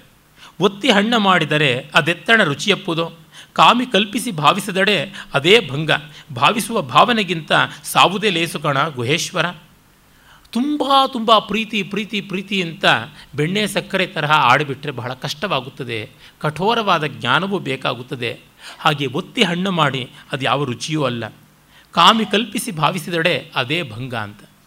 ಕಾಮಿ ಕಲ್ಪನೆ ಮಾಡಿಕೊಂಡು ಎಷ್ಟು ಕಲ್ಪಿಸಿಕೊಂಡು ಸಂತೋಷಪಟ್ಟರು ಅದು ಯಾವ ಸಂತೋಷವನ್ನು, ಸುಖವನ್ನು ಕೊಟ್ಟೀತು. ಹಾಗಾಗಿ ಕೇವಲ ಮುಗ್ಧ ಭಕ್ತಿಗಿಂತ ಮಿಗಿಲಾದದ್ದು ಪ್ರಬುದ್ಧವಾದ ಜ್ಞಾನ ಅಂತ. ನಮ್ಮಲ್ಲಿ ಇನ್ನೋಸೆನ್ಸ್ ಇಗ್ನೋರೆನ್ಸ್ ಇವುಗಳೆಲ್ಲ ಬ್ಲಿಸ್ ಅಂತ ಹೇಳುವಂಥದ್ದು ಉಂಟು. ಅದನ್ನು ಎಂದೂ ವಚನಕಾರರು ಒಪ್ಪಲ್ಲ. ವೇದಾಂತ ತುಂಬ ನಿರ್ದಯವಾದದ್ದು. ನೀನು ತಿಳಿಯಲೇಬೇಕು. ತಿಳಿಯದೆ ಕೈ ಎತ್ತುವುದಕ್ಕೆ ಸಾಧ್ಯವೇ ಇಲ್ಲ ಅಂತಂತಾರೆ. ಅವರು ಹೇಳ್ತಾರೆ, ಮಣಿಯ ನೆನೆಸಿ ಕಾಲವ ಕಳೆಯಬೇಡ. ಕಣಿಯ ಪೂಜಿಸಿ ದಿನವ ಕಳೆಯಬೇಡ. ಕ್ಷಣವಾದಡೆಯೂ ಆಗಲಿ ನಿಜದ ನೆನೆಹೇ ಸಾಕು. ಕ್ಷಣಾರ್ಧವಾದಡೆಯೂ ಆಗಲಿ ನಿಜದ ನೆನೆಹೇ ಸಾಕು. ಬೆಂಕಿಯಲ್ಲುಳ್ಳ ಗುಣ ಬಿಸಿ ನೀರಲ್ಲುಂಟೆ ಗುಹೇಶ್ವರ. ಇವೆಲ್ಲ ಕರ್ಮಕಾಂಡಗಳು. ಇವೆಲ್ಲ ನಂಬಿಕೆಗಳು. Pain killers. ಅವು ಬೇಕಿದ್ದಾಗ ಸರಿ. ಅದನ್ನು ಮೀರದೇ ಇದ್ದರೆ ನಮಗೆ ಶಾಶ್ವತವಾದ ನೆಮ್ಮದಿ ಇಲ್ಲ. ಈ ಕಾರಣದಿಂದಲೇ ಹೇಳ್ತಾರೆ, ಮಣಿಯ ನೆಣಸಿ ಕಾಲ ಕಳೆಯಬೇಡ ಅಂತ. ಜಪಮಾಲೆ ಎಣಿಸೋದು, ಕಣಿಯ ನೆಣಸಿ ಕಾಲ ಕಳೆಯೋದು, ಇದು ಬೇಡ. ಬೆಂಕಿಯಲ್ಲಿರುವ ಗುಣ ಬಿಸಿ ನೀರಲ್ಲಿರುತ್ತದೆ, ಎರಡೂ ಬಿಸಿನೇ. ಆದರೆ ನೀರು ಬೆಂಕಿಯನ್ನು ಆರಿಸುವಂಥದ್ದು. ಬೆಂಕಿ ನೀರನ್ನು ಏನೂ ಮಾಡಲಾಗದ್ದು. ಆ ಕಾರಣ ನಾವು ತಿಳ್ಕೊಳ್ಬೇಕು, ಬೆಂಕಿಯು ಬಿಸಿ ನೀರು ಒಂದೇ ಅಂತ ಭಾವಿಸಿಕೊಂಡಂತೆ ಇಲ್ಲೂ ಸಮಾಧಾನ ಸಿಕ್ತು, ಅಲ್ಲೂ ಸಮಾಧಾನ ಸಿಕ್ತು ಅಂತಲ್ಲ. ಪರಮಾರ್ಥ ಬೇಕು ಅನ್ನೋನು ತತ್ವಚಿಂತನೆಗೆ ತೊಡಗಲೇಬೇಕು. ತತ್ವಚಿಂತನೆ ನಮ್ಮ ಮನಸ್ಸಿಗೆ ಸ್ಪಷ್ಟವಾಗುವುದಕ್ಕೆ ಭಕ್ತಿ, ಕರ್ಮ, ವೈರಾಗ್ಯಗಳನ್ನು ರೂಢಿಸಿಕೊಳ್ಳಬೇಕು. ಇದು ಮತ್ತೆ ಮತ್ತೆ ಸಿದ್ಧವಾಗುವಂಥದ್ದು. ಮಂತ್ರವ ಕಲಿತಡೇನು ಪುರಶ್ಚರಣೆಯ ಮಾಡಿದಲ್ಲದೆ ಸಿದ್ಧಿಸದು. ಮದ್ದನೆರೆದು ಫಲವೇನು ಪ್ರಯೋಗಿಸಿಕೊಂಡಲ್ಲದೆ ಮಾಡದು ಲಿಂಗವ ನೆರೆದಡೇನು ನೆನದಲ್ಲದೆ ಸಿದ್ಧಿಸದು ಕಣ ಗುಹೇಶ್ವರ. ಹಾಗಾಗಿಯೇ ಸಾಧನೆ ಅಭ್ಯಾಸ ಬೇಕು. ಎಷ್ಟೋ ಜನ ಹೇಳ್ತಾರೆ, ನಮಗೆ ಆ ಸಂದರ್ಭ ಬಂದಾಗ ನೋಡ್ಕೊಳ್ತೀವಿ, ಪರವಾಗಿಲ್ಲ ಅಂತ. ಅದು ಹಾಗಲ್ಲ, ಅನುದಿನ ನಿತ್ಯ ನಿತ್ಯ ಉಪಸ್ಥಿತಿಯಲ್ಲಿರಬೇಕು. ಆ ಕಾರಣದಿಂದಲೇ ಅನಭ್ಯಾಸೇನ ವಿದ್ಯಾ ವಿಷಾಯತೆ ಎನ್ನುವ ಮಾತು ಉಂಟು ಅಭ್ಯಾಸರಹಿತಂ ಈ ಶಾಸ್ತ್ರಂ ಸ್ವಯಂ ವಿಷತುಲ್ಯಂ ಅಂತಂತಾರೆ. ಹಾಗಾಗಿಯೇ ರಾಜನಾದವನು ಎಷ್ಟು ಆತ್ಮೀ, ಆತ್ಮೀಯನಾಗಿದ್ದರೂ ಕೂಡ ಅವನನ್ನು ನಿಜ ನಿಜಕ್ಕೂ ಸದಾ ಸದಾ ಕ್ಷಣ ಕ್ಷಣಕ್ಕೂ ಆದರಿಸಬೇಕು ಗೌರವಿಸಬೇಕು. ಹಾಗಲ್ಲದೆ ಅವನು ನಮಗೆ ಸುಮುಖನಾಗಿರುವುದಿಲ್ಲ. ಅಂಕಸ್ಥಿತಾಪಿ ತರುಣಿ ಪರಿರಕ್ಷಣೀಯ. ತೊಡೆ ಮೇಲಿದ್ದರೂ ಹೆಣ್ಣು ಆಕೆಯನ್ನು ಚೆನ್ನಾಗಿ ಕಾಪಾಡಿಕೊಳ್ಳಬೇಕು ಅಂತೆ ಇಲ್ಲದೇ ಹೊರಟೋಗ್ತಾ ಇರ್ತಾಳೆ ಅಂತ ಹೇಳಿಬಿಟ್ಟಿದ್ರು. ಶಾಸ್ತ್ರಂ ಸ್ವಧೀತಮಪಿ ತತ್ ಪರಿ ಚಿಂತನೀಯಂ. ಅಂದರೆ ಶಾಸ್ತ್ರವನ್ನು ಚೆನ್ನಾಗಿ ನಾವು ಅಭ್ಯಾಸ ಮಾಡಿದ್ದರೂ ಮತ್ತೆ ಮತ್ತೆ ಆವೃತ್ತಿ ಸರ್ವಶಾಸ್ತ್ರಾಣ ಬೋಧಾದಪಿ ಗರಿಯಸಿ ಅಂತ ಆವರ್ತನ ಮಾಡಿಕೊಳ್ತಾ ಇರಬೇಕು, ಹೀಗೆ ಅಭ್ಯಾಸ ಮಾಡಿಕೊಳ್ಳಬೇಕು. ಮಂತ್ರಕ್ಕೆ ಪುರಶ್ಚರಣೆ ಇದ್ದಂತೆ. ಚಿಕಿತ್ಸೆಯೂ ಹಾಗೆ. ಮದ್ದನ್ನು ತಯಾರಿ ಮಾಡಿಕೊಂಡು ಮತ್ತೆ ಮತ್ತೆ ಅಭ್ಯಾಸ ಮಾಡಬೇಕು. ನನಗೆ ಅಡುಗೆ ಮಾಡುವುದು ಗೊತ್ತಿದೆ ಅಂತ ಒಂದು ವರ್ಷ ಬಿಟ್ಟು ಮತ್ತೆ ಅಡುಗೆ ಮನೆಗೆ ಹೋಗಲಿ. ವೇಗ ಏನಾಗುತ್ತದೆ, ಹದ ಏನಾಗುತ್ತದೆ? ಇದನ್ನು ಹೇಳ್ತಾ ಇದ್ದಾರೆ. ಅಂದರೆ ಸಾಧನೆಯನ್ನು ಬಿಡಬಾರದು ಅಂತಾರೆ. ಅದೇ ಸಂದರ್ಭದಲ್ಲಿ ಸಾಧನೆಯ ಗಮ್ಯ ಯಾವುದು ಅನ್ನುವಂಥದ್ದು ಮುಖ್ಯವಾಗಿ ನಮ್ಮಲ್ಲಿ ಇರಬೇಕು. ಮತ್ತು ಆ ಭಕ್ತಿಯ ಪರಮಗಮ್ಯಕ್ಕೆ ಅವರು ಹೇಳ್ತಾರೆ, ಮನದ ಕೊನೆಯ ಮೊನೆಯ ಮೇಲೆ ನೆನೆದ ನೆನಹು ಜನನ ಮರಣವ ನಿಲ್ಲಿಸಿತ್ತು ಅಂತ. ಮನದ ಕೊನೆಯ ಮೊನೆ. ಅಂದರೆ ಮನಸ್ಸಿನ ಪರ್ಯಂತ ಭೂಮಿಯಲ್ಲಿ ನಾವು ಧ್ಯಾನ ಮಾಡಿದರೆ ಆಗ ಜನನ ಮರಣವನ್ನು ನಿಲ್ಲಿಸುತ್ತದೆ ಅಂತ. ಅಂದರೆ ಮನಸ್ಸಿನ ತುತ್ತ ತುದಿ ಯಾವುದು? ನಿರ್ಮನಸ್ಸಿನ ಗತಿ. ಆ ನಿರ್ಮನಸ್ಸು ನಮಗೆ ಗಾಢ ನಿದ್ರೆಯಲ್ಲಿ ಸುಷುಪ್ತಿಯಲ್ಲಿ ಉಂಟಾಗುವಂಥದ್ದು. ಅದನ್ನು ಆರಾಧನೆ ಮಾಡಬೇಕು. ಅದನ್ನು ಆಲೋಚನೆ ಮಾಡಬೇಕು. ಗಾಢ ನಿದ್ರೆಯಲ್ಲಿ ಕಾಣಿಸಿಕೊಳ್ಳದೇ ಇದ್ದ ಮನಸ್ಸು ಎಚ್ಚರ ಕನಸುಗಳಲ್ಲಿ ಹೇಗೆ ತೋರಿಕೊಳ್ಳುತ್ತವೆ ಈ ಮಾಯೆಗೆ ಕಾರಣವೇನು ಅನ್ನುವುದರಿಂದಾಗಿ ನಮಗೆ ತತ್ವನಿಶ್ಚಯವಾಗುತ್ತದೆ ಅಂತ ಹೇಳ್ತಾರೆ. ಹಾಗಾಗಿ ಜಗತ್ತಿನಲ್ಲಿ ಹೇಗಿರಬೇಕು ಅನ್ನುವುದನ್ನು ಪ್ರಸಿದ್ಧವಾದ ಒಂದು ವಚನದಲ್ಲಿ ಹೇಳಿದ್ದಾರೆ. ಕೆಂಡದ ಮಳೆಗರವಲ್ಲಿ ಉದಕದಂತಿರಬೇಕು. ಜಲಪ್ರಳಯವಾದಲ್ಲಿ ವಾಯುವಿನಂತಿರಬೇಕು.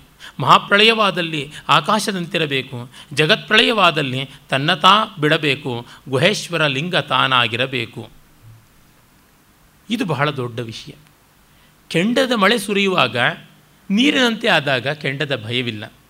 ಇನ್ನು ಜಲಪ್ರಳಯವಾದಾಗ ವಾಯುವಿನಂತಿದ್ದರೆ ನೀರು ವಾಯುವನ್ನು ಏನು ಮುಳುಗಿಸುವುದಕ್ಕೆ ಆಗೋದಿಲ್ಲ. ನೀರಿನ ಮೇಲೆಯೇ ಗಾಳಿ ಇರುತ್ತದೆ.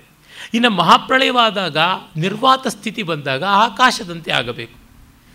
ಹಾಗಲ್ಲ, ಅದೂ ಕೂಡ ವಿಲಯವಾಗುವ ಸ್ಥಿತಿ ಬಂದಾಗ ತನ್ನ ತಾ ಬಿಡಬೇಕು. ತಾನು ಅನ್ನುವ ದೇಹೋಹಂ ಭಾವವನ್ನು ಬಿಟ್ಟು ಗುಹೇಶ್ವರ ಲಿಂಗವಾಗಬೇಕು, ಆತ್ಮಾಹಂ ಅನ್ನುವ ಭಾವವನ್ನು ಪಡ್ಕೊಳ್ಳಬೇಕು ಅಂತಂತಾರೆ. ಈ ಸ್ಥಿತಿಯಲ್ಲಿ ಕರ್ಪೂರದ ಗಿರಿಯ ಉರಿ ಹಿಡಿದಡೆ ಇದ್ದಿಲುಂಟೆ. ಮಂಜನ ಶಿವಾಲಯಕ್ಕೆ ಬಿಸಿಲ ಕಲಶವುಂಟೆ ಕೆಂಡದ ಗಿರಿಯನು ಅರಗಿನ ಬಾಣದಲ್ಲಿ ಎಚ್ಚಡೆ ಮರಳಿ ಬಾಣವನ್ನು ಅರಸಲುಂಟೆ. ಗುಹೇಶ್ವರನ ಲಿಂಗವೆನ್ ಅರಿದು ಮರಳಿ ನೆನೆಯಲುಂಟೆ. ತುಂಬ ಸೊಗಸಾದ ಮಾತನ್ನು ಹೇಳ್ತಾರೆ.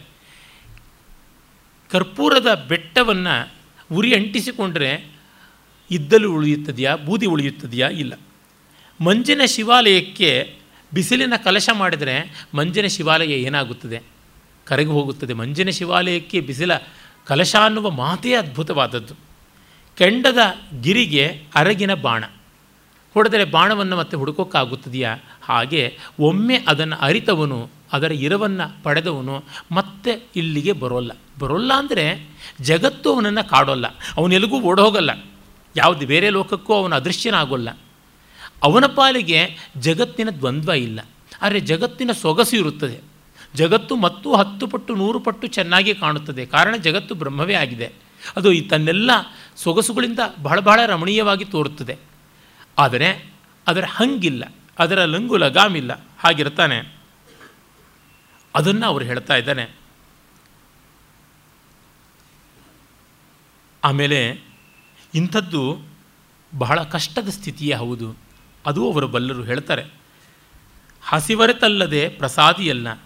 ತೃಷೆಯರಿತಲ್ಲದೆ, ಪಾದೋದಕಿಯಲ್ಲ, ನಿದ್ರೆಯರಿತಲ್ಲದೆ ಭವವಿರಹಿತನಲ್ಲ ಅಂತಾರೆ. ಹಸಿವು ತಿಳಿದೇ ಇದ್ದವನು ಪ್ರಸಾದದ ಬೆಲೆಯನ್ನು ಹೇಗೆ ತಿಳ್ಕೊಳ್ತಾನೆ? ಬಾಯಾರಿಕೆ ತಿಳಿಯದವನು ಪಾದೋದಕದ ಬೆಲೆ ಹೇಗೆ ತಿಳಿತಾನೆ ಅಂತ. ಅಂದರೆ ಅಷ್ಟು ಮಟ್ಟಿಗೆ ಹಸ್ತಿರಬೇಕು. ಒಂದು ವಿಷಯವನ್ನು ಅರಿತುಕೊಳ್ಳೋದಕ್ಕೆ ಆ ಮಟ್ಟಿಗೆ ತುಡಿತಾ ಇರಬೇಕು.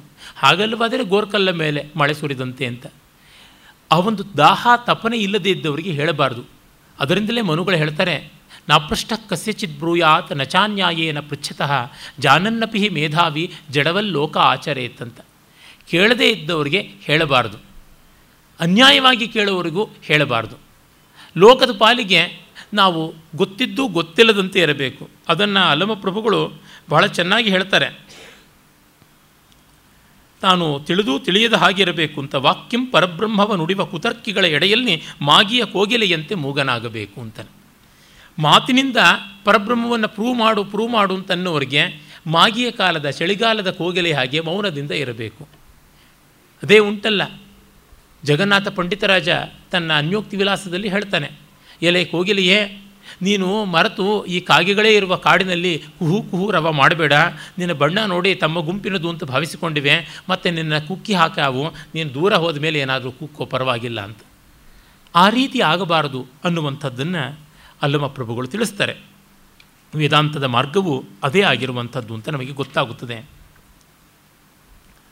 ಆಮೇಲೆ ಅವ್ರು ಹೇಳ್ತಾರೆ, ಆ ಹಸಿವು ತೃಷೆ ನಿದ್ರೆ, ಇವು ನಮ್ಮನ್ನು ಕಾಡುತ್ತವೆ ಅಂತ ಅಂದ್ಕೋತೀವಿ ಆದರೆ ಅವುಗಳ ತೀವ್ರತೆ ಯಾವುದಿದೆ? ಆ ತೀವ್ರತೆಗೆ ಅನುಸಾರಿಯಾಗಿಯೇ ನಮ್ಮ ಬಿಡುಗಡೆಯ ಬೈಕಿಯೂ ಬಂದರೆ ನಮಗೆ ಒಳಿತಾಗುತ್ತದೆ. ಅನಲ ಪವನ ಅರಿತಲ್ಲದೆ ಪ್ರಾಣಲಿಂಗಿ ಇಲ್ಲ ಅಂತ ಅನಲ ಪವನ ಅನ್ನುವುದು ವೇದಾಂತದ ಯೋಗಶಾಸ್ತ್ರದ ಪರಿಭಾಷೆ. ಅನಲ ಅಂತಂದರೆ ನಮ್ಮ ಒಳಗೆ ಇರತಕ್ಕಂಥ ಪ್ರಾಣ.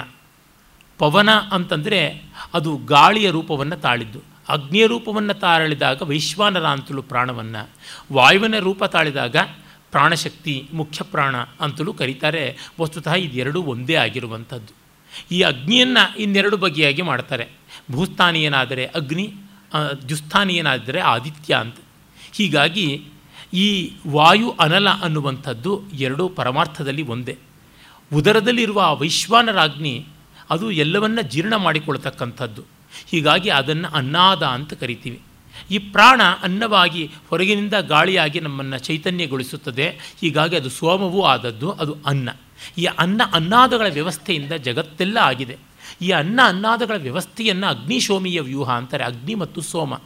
ಹೀಗಾಗಿ ಇವುಗಳನ್ನು ಅರಿತಲ್ಲದೆ ಈ ಜಗತ್ತೆಲ್ಲವೂ ಕನ್ಸ್ಯೂಮರ್ ಆ್ಯಂಡ್ ಕನ್ಸ್ಯೂಮೇಟ್ ಅಂತ ಇಂಗ್ಲೀಷ್ನಲ್ಲಿ ಹೇಳ್ತಾರೆ. ಒಂದು ಇನ್ನೊಂದನ್ನು ಸ್ವೀಕರಿಸಿ ಬದುಕುವಂಥದ್ದಾಗಿದೆ ಅಂತ. ಇಡೀ ಜಗತ್ತೇ ಫುಡ್ ವೆಬ್ ಅಂತ ಬಯಾಲಜಿನಲ್ಲಿ ಏನು ಹೇಳ್ತಾರೆ, ಆ ರೀತಿ ಒಂದು ಮತ್ತೊಂದರ ಆಹಾರವಾಗಿ ಹೋಗುವಂಥದ್ದು. ನಾವು ಕಂಡಿದ್ದೀವಲ್ಲ, ಎಷ್ಟೋ ಬಾರಿ ಮಕ್ಕಳ ಕಥೆಗಳಲ್ಲಿ ಕೂಡ ನಾವು ನೋಡ್ತೀವಲ್ಲ. ಆ ಮಗು ಯಾಕೆ ಅಳ್ತಾ ಇದೆ ಅಂದರೆ, ಅದಕ್ಕೆ ಹಾಲು ಕೊಡಲಿಲ್ಲ. ಯಾಕೆ ಹಾಲು ಕೊಡಲಿಲ್ಲ ಅಂದರೆ, ಹಸು ಹಾಲು ಕರೀಲಿಲ್ಲ. ಹಸು ಯಾಕೆ ಹಾಲು ಕರೀಲಿಲ್ಲ ಅಂದರೆ ಅದಕ್ಕೆ ಹುಲ್ಲು ಹಾಕಲಿಲ್ಲ. ಹುಲ್ಲು ಯಾಕೆ ಹಾಕಲಿಲ್ಲ ಅಂತಂದರೆ ತಿಮ್ಮ ಹುಲ್ಲು ಕಿತ್ಕೊಂಡು ಬರಲಿಲ್ಲ. ತಿಮ್ಮ ಯಾಕೆ ಹುಲ್ಲು ಕಿತ್ಕೊಂಡು ಬರಲಿಲ್ಲ ಅಂದರೆ ಅಮ್ಮ ಅವನಿಗೆ ರಾಗಿ ಮುದ್ದೆ ಮಾಡಿ ಹಾಕಲಿಲ್ಲ. ಈ ತರಹ ಒಂದಕ್ಕೆ ಇನ್ನೊಂದು ಕಾರಣ ಅಂತನ್ನುವಂಥದ್ದು ಉಂಟಲ್ಲ, ಆ ರೀತಿ ಅನ್ನ ಅನ್ನಾದುಗಳ ವ್ಯವಸ್ಥೆಯಿಂದ ಆಗುವಂಥದ್ದು ಅಂತ ಇದನ್ನು ನಾವು ಪಂಚ ಪ್ರಾಣಾಗ್ನಿಹೋತ್ರ ವಿದ್ಯಾ ಅಂತ ಉಪನಿಷತ್ತುಗಳಲ್ಲಿ ಕಾಣ್ತೀವಿ. ಛಾಂದೋಗ್ಯ ಬೃಹದಾರಣಿಕ ಎರಡೂ ಉಪನಿಷತ್ತುಗಳಲ್ಲಿ ಈ ಒಂದು ಪಂಚ ಪ್ರಾಣಾಗ್ನಿಹೋತ್ರ ವಿದ್ಯೆಯ ಪ್ರಸ್ತಾವ ಬಹಳ ಚೆನ್ನಾಗಿ ಬಂದಿದೆ. ನಾನು ಆ ಉಪನಿಷತ್ತುಗಳನ್ನೇ ವಿಸ್ತರಿಸಿ ಹೇಳುವಾಗ ಅವುಗಳನ್ನು ವಿವರಿಸ್ತೀನಿ. ಹಲವು ಬಾರಿ ಇದೆ ವೇದಿಕೆಯಲ್ಲಿ ಬೇರೆ ಬೇರೆ ಸಂದರ್ಭಗಳಲ್ಲಿಯೂ ಸ್ಪಷ್ಟ ಅದನ್ನು ಸ್ಪರ್ಶನ ಮಾಡಿದ್ದೆ. ಮಳೆ ಆಗುವ ಮೋಡಗಳ ಒಂದು ಸಮೂಹ ರಚನೆಯಿಂದ ಮೊದಲುಗೊಂಡು ಜೀವದ ಜನನದವರೆಗೆ ಇರುವಂಥ ವ್ಯೂಹ. ಮಳೆ ಮೋಡ ನಿರ್ಮಾಣ. ಆ ಮೋಡ ಮಳೆಯಾಗಿ ಬರುವುದು. ಮಳೆಯಾದ ಮೇಲೆ ಭೂಮಿ ಬೆಳೆಯಾಗುವುದು, ಬೆಳೆ ಆಹಾರವಾಗುವುದು, ಆಹಾರ ಮನುಷ್ಯನಲ್ಲಿ ಸೇರೋದು, ಮನುಷ್ಯನಿಂದ ಸಂತಾನವಾಗೋದು ಈ ರೀತಿಯಾದ ಒಂದು ಚಕ್ರ ಉಂಟು, ಭವಚಕ್ರ ಉಂಟು. ಇದು ಪಂಚಪ್ರಾಣಾಗ್ನಿ ಹೋತ್ರ ವಿದ್ಯೆ ಅಂತ. ಈ ರೀತಿಯಾಗಿ ಜಗತ್ತೆಲ್ಲ ನಡೀತಾ ಇದೆ ಅಂತ ಅಂದುಕೊಳ್ಳುವುದೇ ನಿಜವಾದ ಸಂಧ್ಯಾವಂದನೆ ಅಂತಲೂ ಹೇಳ್ತಾರೆ.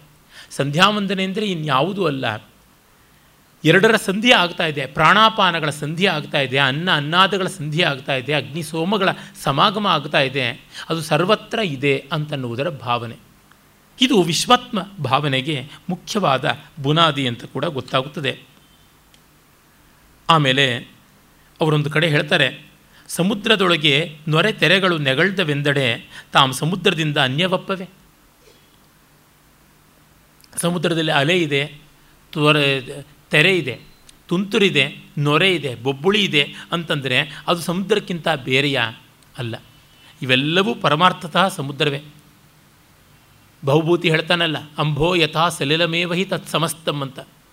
ತೊರೆ, ನೊರೆ, ಸುಳಿ, ತುಂತುರು ಇವೆಲ್ಲ ಕೂಡ ಪರಮಾರ್ಥತಃ ಸಮುದ್ರವೇ. ಹಾಗೆ ಜಗತ್ತು ಬ್ರಹ್ಮಕ್ಕಿಂತ ಯಾವುದೇ ರೀತಿಯಲ್ಲಿ ಪರಮಾರ್ಥ ಭಿನ್ನವಾಗದೆ ಎಲ್ಲವೂ ಅಂತರ್ಬಹಿಶ್ಚ ಯತ್ಸರ್ವಂ ವ್ಯಾಪ್ಯ ನಾರಾಯಣ ಸ್ಥಿತ ಅಂತಾಗಿರುವಂಥದ್ದು. ನಿರ್ವಿಕಾರ ನಿರಂಜನ ನಿರ್ಗುಣ ಪರಿಪೂರ್ಣ ನಿರ್ವಿಕಲ್ಪ ಪರಬ್ರಹ್ಮ ಶಿವನಿಂದ ಜಗತ್ತು ಉದಯಿಸಿತ್ತು ಎಂದಡೆ ಶಿವನಿಂದ ಅನ್ಯವೆನ್ನಬಹುದೇ ಅಂತ. ಆ ಬ್ರಹ್ಮವಸ್ತುವಿನಿಂದಲೇ ಜಗತ್ತು ಬಂದದ್ದು ಅಂತಾದರೆ ಅದು ಜಗತ್ತು ಬ್ರಹ್ಮಕ್ಕಿಂತ ಭಿನ್ನವ? ಪರಮಾತ್ಮ ಜಗತ್ತಿಗೆ ಉಪಾದಾನ ನಿಮಿತ್ತ ಎರಡೂ ಆದವನು. He is the raw material and the instrumental cause he is the primordial and instrumental cause ಅಂತ ಉಪಾದಾನ ಮತ್ತು ನಿಮಿತ್ತ ಎರಡೂ ಕಾರಣ, ಅಭಿನ್ನೋಪಾದಾನ ನಿಮಿತ್ತ ಕಾರಣ ಅಂತ ಕರೀತಾರೆ. ಹಾಗಾಗಿ ಜಗತ್ತು ಪರಬ್ರಹ್ಮದಿಂದ ಬೇರೆ ಅಲ್ಲ. ಅರೆ ಪರಬ್ರಹ್ಮ ವಸ್ತುವು ಜಗತ್ತಿಗಿಂತ ಬೇರೆಯೇ. ಇದು ಹೇಗ್ರಿ? ಅದು ಮಾತ್ರ ಸರಿ ಅಂತೀರಿ, ಇದು ಮಾತ್ರ ಸರಿ ಇಲ್ಲ ಅಂತೀರಾ ಅಂತಂದರೆ ಕಾರಣ ಇಷ್ಟೇ. ಅಸ್ತಿ ಭಾತಿ ಪ್ರಿಯಂ ನಾಮ ರೂಪಮಿತ್ಯಂಶ ಪಂಚಕಂ, ಆದಿತ್ರಯಂ ಬ್ರಹ್ಮಣಸ್ತು, ದ್ವಿತಯಂ ಜಗತ ಸ್ಮೃತಂ ಅಂತ ಯೋಗಶಿಖೋಪನಿಷತ್ತು ಹೇಳುತ್ತದೆ. ಅಸ್ಥಿ ಭಾತಿ ಪ್ರಿಯಂ, ಸತ್ ಚಿತ್ ಆನಂದ ಅಸ್ಥಿ ಇದೆ, ಇರವು. ಭಾತಿ ಅರಿವು. ಪ್ರಿಯಂ ಅನ್ನೋದು ನಲವು. ಅರಿವು, ಇರವು, ನಲವು, ಇಲವು, ಇರವು, ಅರಿವು, ನಲವು, ಸತ್ ಚಿತ್ ಆನಂದ ಮತ್ತು ನಾಮ ರೂಪ. ಹೆಸರು ಮತ್ತು ಆಕಾರ. ಈ ಐದೇ ಇರುವಂಥದ್ದು. ಮೊದಲ ಮೂರು ಬ್ರಹ್ಮಸ್ವರೂಪವಾದರೆ, ಇನ್ನು ಉಳಿದ ಎರಡು ಕೂಡ ಜಗತ್ ಸ್ವರೂಪ ಈ ನಾಮರೂಪಗಳು ಅಪರಿಪೂರ್ಣವಾದವು.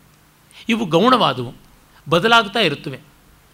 ಬಂಗಾರದ ಬಳೆಯನ್ನು ಕರಗಿಸಿದರೆ, ಬಂಗಾರ ಉಳಿಯಿತಲ್ಲದೆ ಬಳೆಯ ಆಕಾರವೂ ಇಲ್ಲ, ಬಳೆಯ ಹೆಸರೂ ಇಲ್ಲ. ಅದನ್ನು ಯಾರೂ ಈಗ ಬಳೆ ಅಂತ ಕರೆಯೋಲ್ಲ. ಅದನ್ನು ಯಾರೂ ಬಳೆ ಅಂತ ಗುರುತಿಸೋಲ್ಲ. ಅರೆ ಬಂಗಾರ ಅಂತ ಮಾತ್ರ ಗುರುತಿಸ್ತಾರೆ. ಈ ರೀತಿಯಲ್ಲಿ ಬ್ರಹ್ಮವಸ್ತು. ಈ ನಾಮರೂಪಾತ್ಮಕವಾದದ್ದು ಜಗತ್ತು. ನಾಮರೂಪಾತ್ಮಕವಾದ ಜಗತ್ತಿಗೆ ಬ್ರಹ್ಮವಲ್ಲದೆ ಬೇರೆ ಅಧಿಷ್ಠಾನವೇ ಇಲ್ಲ. ಇಂತಿಪ್ಪ ಅರಿವು ನೀ ಕೊಟ್ಟ ಸಮ್ಯಜ್ಞಾನಕ್ಕೆ ಅರಿದಪ್ಪುದಯ್ಯ ಗುಹೇಶ್ವರ. ಕಂಡೆ, ಕಾಣೆ, ಕೂಡಿದೆ, ಅಗಲಿದೆ ಎಂಬ ಭ್ರಾಂತಿ ಸೂತಕವಳಿದು ನೋಡಲು ಗುಹೇಶ್ವರ ಲಿಂಗವನು ಅಗಲಲ್ ಎಡೆಯಿಲ್ಲ. ದೇವರನ್ನು ಬಿಟ್ಟು ಹೋಗೋದಕ್ಕೆ ಹೇಗಾಗುತ್ತದೆ? ಅದೊಮ್ಮೆ ನಾಮದೇವನಿಗೆ ತುಂಬ ಕೊಬ್ಬು ಬಂದುಬಿಡುತ್ತಂತೆ ನಾನು ಮಹಾವಿಠಲ ಭಕ್ತ ಅಂತ ಆಯಿತು. ಗೋರ ಕುಂಬಾರನ ಮನೆಗೆ ಜ್ಞಾನದೇವರೇ ಮೊದಲುಗೊಂಡು ಎಲ್ಲರೂ ಹೋಗಿದ್ದರು ಸಂತ ನಾಮದೇವ ಕೂಡ ಇದ್ದ. ಆತ ತನ್ನ ಕಾಯಕದಿಂದ ದರ್ಜಿ, ಚಿಪ್ಪಿಗ, ದೇವಾಂಗ.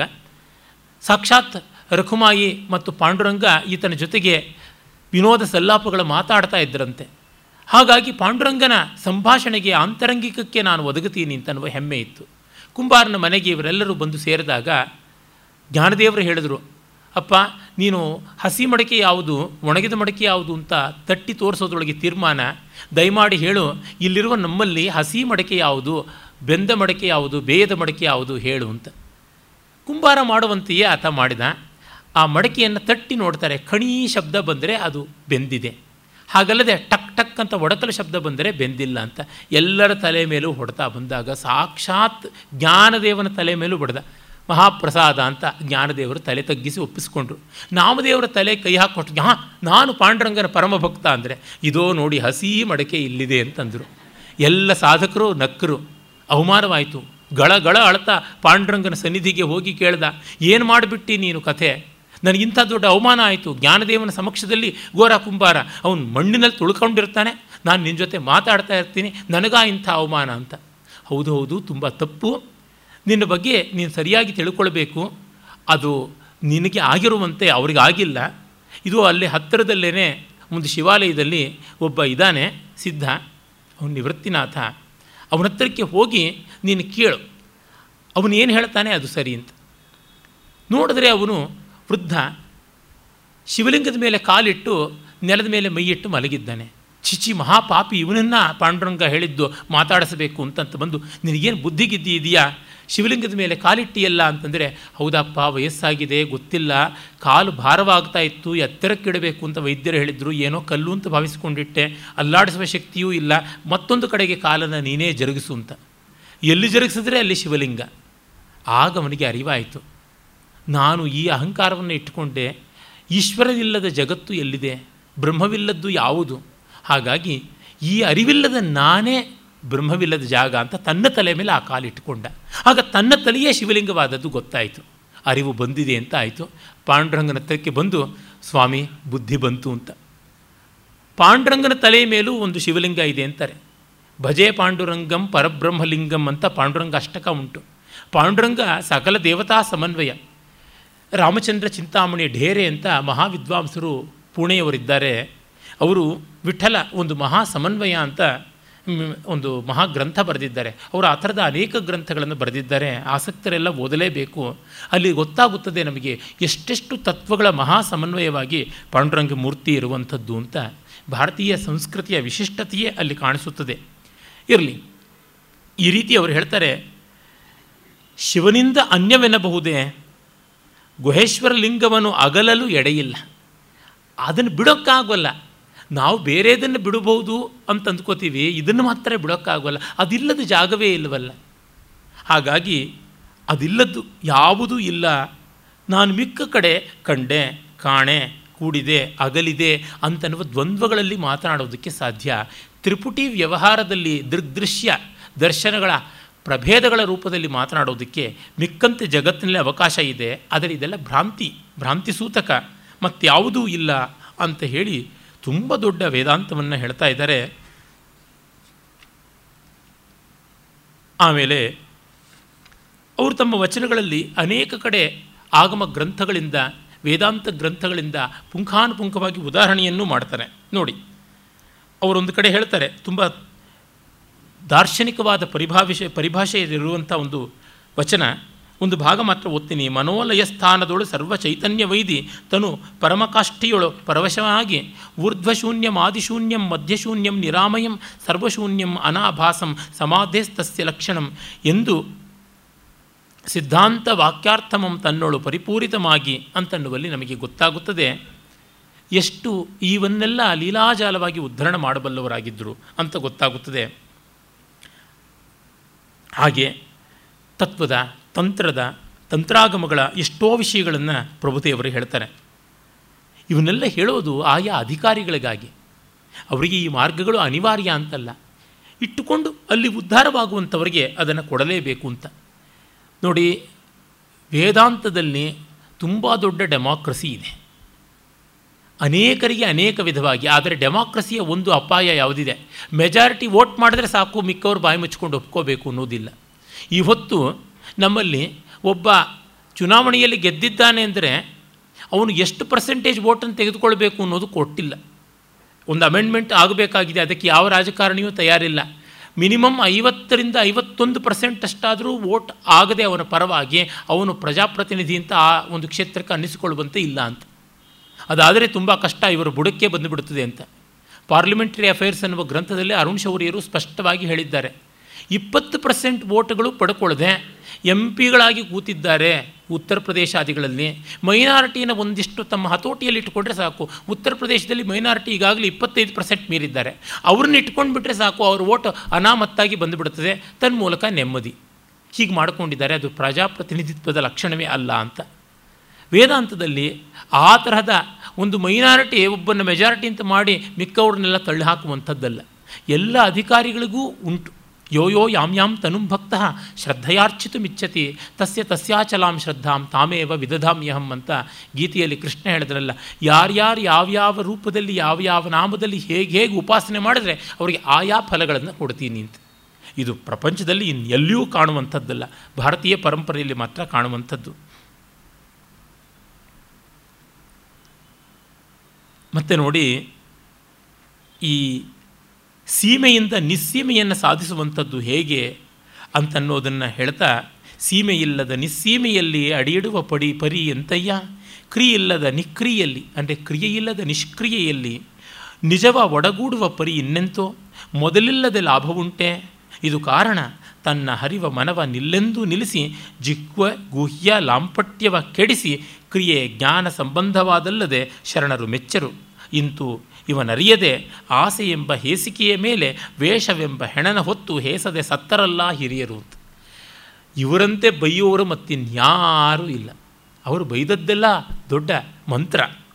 ಆಸೆ ಎಂಬ ಹೇಸಿಗೆಯ ಮೇಲೆ ವೇಷವೆಂಬ ಹೆಣನ ಹೊತ್ತು ಹೇಸದೆ ಸತ್ತರಲ್ಲ ಅಂತ. ದೊಡ್ಡವರು ಅಂತ ಅನ್ನಿಸಿಕೊಂಡವರು ಮಹಾಕಾಮನೆಗಳನ್ನೇ ಇಟ್ಟುಕೊಂಡು ಅದರ ಮೇಲೆ ತಾವು ವೇದಾಂತಿಗಳು ತಾವು ಜ್ಞಾನಿಗಳು ಅನ್ನುವ ಬೂಟಾಟಿಕೆಯ ವೇಷವನ್ನು ತೊಟ್ಟು ಲೋಕವಂಚನೆ ಮಾಡಿಕೊಂಡು ಸತ್ತರಲ್ಲ ಎಂಥ ಕೆಟ್ಟದ್ದು ಅಂತಂತಾರೆ. ಯಾಕೆಂದರೆ ಇವರಿಗೆ ಯಾವ ಹಂಗೇ ಇರಲಿಲ್ಲ, ದಾಕ್ಷಿಣ್ಯವೇ ಇರಲಿಲ್ಲ. ಏನು ಬೇಕಾಗಿದೆ, ಏನೂ ಬೇಕಿಲ್ಲ ಅನ್ನುವಾಗ ಎಲ್ಲಿಲ್ಲದ ಧೈರ್ಯ ಬರುತ್ತದೆ. ವಯಮ್ಯ ಪರಿತುಷ್ಟ ವಲ್ಕಲೈಸ್ತ್ವಂ ದುಕೂಲೈ ಸಮಯ ಪರಿತೋಷೋ ನಿರ್ವಿಶೇಷೋ ವಿಶೇಷ ಸತು ಭವತಿ ದರಿದ್ರೋ ಯಸ್ಯ ತೃಷ್ಣಾ ವಿಶಾಲ ಮನಸ್ಸಿ ಚ ಪರಿತುಷ್ಟೇ ಕೋದ ಕೋ ಕೋರ್ಥವಾನ್ ಕೋ ದರಿದ್ರ ಅಂತ ವೈರಾಗ್ಯ ಶತಕದಲ್ಲಿ ಭರ್ತೃರು ಹೇಳ್ತಾನಲ್ಲ, ರಾಜನಿಗೆ ಒಬ್ಬ ಸನ್ಯಾಸಿ ಹೇಳ್ತಾನೆ, ನಮಗೆ ನಾರು ಬಟ್ಟೆಯಿಂದಲೇ ಸಂತೋಷ ಇದೆ, ನಿನಗೆ ರೇಷ್ಮೆ ಬಟ್ಟೆಯಿಂದ ಸಂತೋಷ ಇದ್ದರೆ ಒಳ್ಳೆಯದು ಹಾಗೆಯೇ ನಮಗೆ ನಮ್ಮ ಒಂದು ವೈರಾಗ್ಯದಲ್ಲಿ ಸಂತೋಷ ಇದೆ. ನಿನಗೆ ನಿನ್ನ ಅನುರಾಗದಲ್ಲಿ ಸಂತೋಷ ಇದ್ದರೆ ಸರಿ. ಹಾಗಿಲ್ಲವೋ, ನಿನಗಿಂತ ದೊಡ್ಡ ಬಿಕಾರಿ, ನಿನಗಿಂತ ದೊಡ್ಡ ದುಃಖಿ ಇನ್ಯಾರೂ ಇಲ್ಲ ಅಂತ. ನಾವು ಎಲ್ಲಿ ಇದ್ದೀವಿ, ಅಲ್ಲಿ ನಮಗೆ ಸಂತೋಷ ಇದ್ದರೆ ಅದು ಇಂದ್ರ ಪದವಿ. ಅದು ಮಹೇಂದ್ರ ಪದವಿ, ಚಂದ್ರ ಪದವಿ, ಸೂರ್ಯ ಪದವಿ, ಎಲ್ಲ ಆದಂಥದ್ದು. ಮತ್ತು ಅವರು, ಆ ಗುರು ಶಿಷ್ಯ ಅನ್ಯೋನ್ಯತೆ ಒಂದಷ್ಟು ಕಾಲ ಬೇಕಾದೀತು. ಅದು ಇಲ್ಲದವರು ಇರ್ತಾರೆ. ಪ್ರಭುದೇವರಿದ್ದಂತೆ. ಹಾಗಿರುವಾಗ ಯಾವ ಅನ್ಯೋನ್ಯ ಬೇಕು? ಬಿಸಿಲೆಂಬ ಗುರುವಿಂಗೆ ನೆಳಲೆಂಬ ಶಿಷ್ಯ. ನಿರಾಳ ಲಿಂಗಕ್ಕೆ ಬಯಲೆ ಸಜ್ಜೆ ವಾಯುವೆ ಶಿವದಾರ, ಬೆಳಗ್ಗೆ ಸಿಂಹಾಸನ ಅಂತಾರೆ. ಇಂಥ ಅದ್ಭುತವಾದಂಥ ರೂಪಕಾಲಂಕಾರ. ಬಿಸಿಲ ಗುರುವಿಗೆ ನೆಳಲು ಶಿಷ್ಯ ಅಂತ. ಅಷ್ಟು ಅವಿನಾಭಾವದಿಂದ ಗುರು ಶಿಷ್ಯರಿರಬೇಕು. ನಿರಾಳವಾದ ಲಿಂಗಕ್ಕೆ ಬಯಲೇ ಸಜ್ಜೆ, ಬಯಲೇ ಅದಕ್ಕೆ ಶಯ್ಯೆ. ಇನ್ನು ವಾಯುವೇ ಶಿವದಾರ ಅಂದರೆ ಇವರ ಲಾಂಛನಗಳ ಬಗ್ಗೆ ಎಷ್ಟು ಮಾತ್ರ ಗೌರವ ಇಟ್ಟುಕೊಳ್ಬೇಕು ಅಷ್ಟೇ ಅದಕ್ಕಿಂತ ಹೆಚ್ಚು ಅಲ್ಲ ಅನ್ನುವುದನ್ನಂತೂ ಸ್ಪಷ್ಟ ಮಾಡಿಕೊಂಡ್ರು. ಏಕೆಂದರೆ ನಾವು ಎಷ್ಟೋ ಬಾರಿ ನಮ್ಮ ಯಜ್ಞೋಪಯುತವೋ, ಶಿವದಾರವೋ, ಮತ್ತೊಂದೋ, ಮಗದೊಂದೋ, ಮಾಂಗಲ್ಯವೋ, ಇವು ಬಹಳ ಮುಖ್ಯ ಅಂತಂದುಕೊಂಡು ಪರಮಾರ್ಥವನ್ನು ಬಿಟ್ಟುಬಿಡ್ತೀವಿ. ಗಂಡನಿಗೆ ಆಪರೇಷನ್ನು. ಆ ಆಪರೇಷನ್ನಲ್ಲಿ ಅವನಿಗೆ ಬೇಕಾದಂತಹ ಸದುಪಾಯ ಮಾಡಿಕೊಡದೇ ಇದ್ದರೆ ಅವನು ಸಾಯ್ತಾನೆ. ಮಾಂಗಲ್ಯವನ್ನಾದರೂ ಮಾರಿ ಮಾಡುವುದಾದರೆ ಹೆಂಡತಿ ಒಳ್ಳೆಯವಳು ಇಲ್ಲ ಇಲ್ಲ, ಮಾಂಗಲ್ಯ ತೆಗೆದುಬಿಟ್ರೆ ಅವನ ಪ್ರಾಣ ಹೊರಟೋಗುತ್ತೆ ಅಂತ ಮಾಂಗಲ್ಯವನ್ನು ಇಟ್ಟುಕೊಂಡು ಪ್ರಾಣ ಕಳಿಸ್ತಾಳೆ ಆಚೆಗೆ. ಇದರೊಳಗೆ ಏನುಂಟು ಭಾಗ್ಯ? ಹಾಗಲ್ಲ, ಇವುಗಳ ಪರಮಾರ್ಥ ಏನು? ಯಜ್ಞೋಪವೀತ, ಸೂಚನಾತ್ ಸೂತ್ರ ಮಿಥ್ಯಾಹು, ಸೂಚನೆಗಾಗಿ ಸೂತ್ರ ಉಂಟು. ಅದು ಯಾವುದು? ಅಧಿಭೂತ, ಅಧಿದೈವ, ಅಧ್ಯಾತ್ಮಗಳ ಮಟ್ಟದಲ್ಲಿ ನಾವು ವ್ಯವಹರಿಸಬೇಕು ಅನ್ನೋದಕ್ಕೋಸ್ಕರವಾಗಿ ಇರುವ ಮೂರಳೆಯ ದಾರ ಅಂತ. ಹಾಗೆಯೇ ಇಲ್ಲಿ ಶಿವದಾರ ಅನ್ನುವುದು ವಾಯುವೇ ಹೌದು. ಗಾಳಿ, ಸುಳಿದಲ್ಲಿ ಅದು. ಇನ್ನು ಬೆಳಕೆ ಸಿಂಹಾಸನ. ಆ ರೀತಿ ಇರಬೇಕು, ಅದು ಬಹಳ ಮುಖ್ಯ ಅಂತಂತಾರೆ.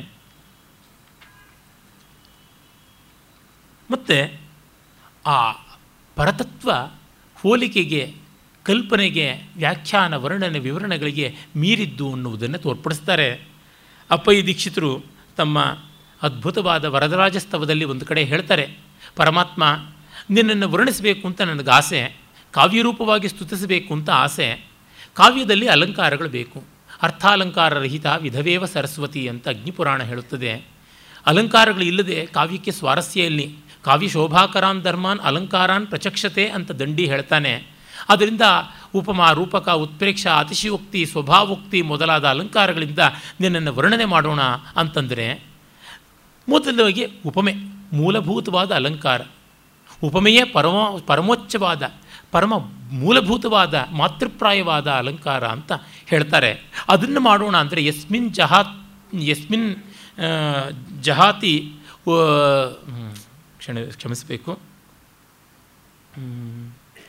ವರದರಾಜಸ್ತವದಲ್ಲಿ ಅವರು ಹೇಳುವ ಶ್ಲೋಕ ನೆನಪು ಮಾಡ್ಕೊಳ್ತಾ ಇದ್ದೀನಿ. ಉಪಮಾಲಂಕಾರ ಎಲ್ಲ ನ್ಯೂನೋಪಮ ಆಗುತ್ತದೆಯೋ? ಯಸ್ಮಿನ್ ಜಹಾತ್ ಅಲಂಕೃತಿತ್ವಂ ನ್ಯೂನೋಪಮತ್ವಂ ಉಪಮಾ ಸಕಲ ತಥೈವ.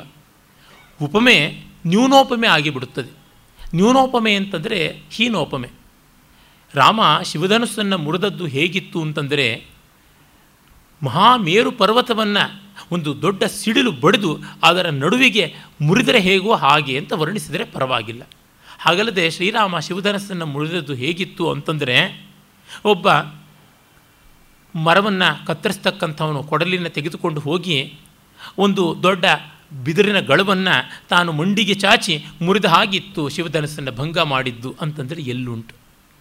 ಹೀನೋಪಮೆ ಆಗುತ್ತದೆ. ಹಾಗಾಗಿ ನ್ಯೂನೋಪಮತ್ವ ಉಪಮಾ ಸಕಲ ತಥೈವ. ಇನ್ನು ಅತಿಶಯೋಕ್ತಿ, ಅಲಂಕಾರಗಳ ಸಾರವೇ ಅತಿಶಯೋಕ್ತಿ ಅಂತಂತಾರೆ. ಆ ಅತಿಶಯೋಕ್ತಿ ಅಲಂಕಾರ ವರ್ಣಿಸೋಣ ಅಂತಂದರೆ ನಿನಗಿಂತ ಮಿಗಿಲಾದದ್ದು ಯಾವುದೂ ಇಲ್ಲವಾದ್ದರಿಂದ ಅತಿಶಯ ಹೇಗೆ ಮಾಡೋದು? ಎಲ್ಲ ಅವಶಯ ಆಗಿಬಿಡುತ್ತದಲ್ವ? ಉಪಮಾ ಹೀನೋಪಮೆ ಆಗುತ್ತದೆ. ಅತಿಶಯೋಕ್ತಿ, ಅವಶಯೋಕ್ತಿ ಆಗುತ್ತದೆ.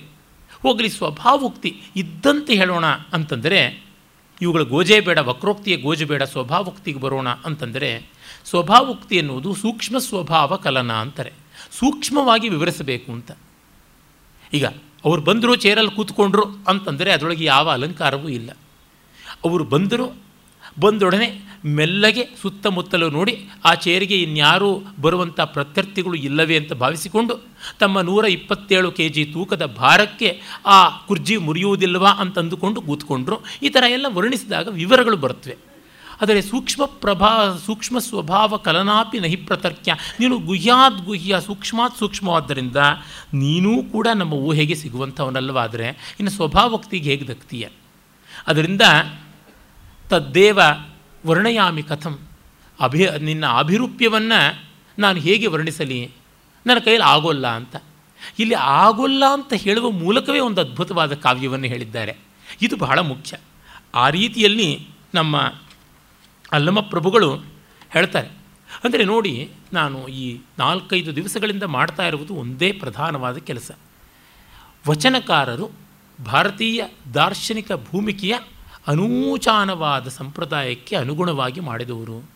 ಅವರು ಈ ಪರಂಪರೆಯನ್ನು ಧಿಕ್ಕರಿಸಿದವರಲ್ಲ.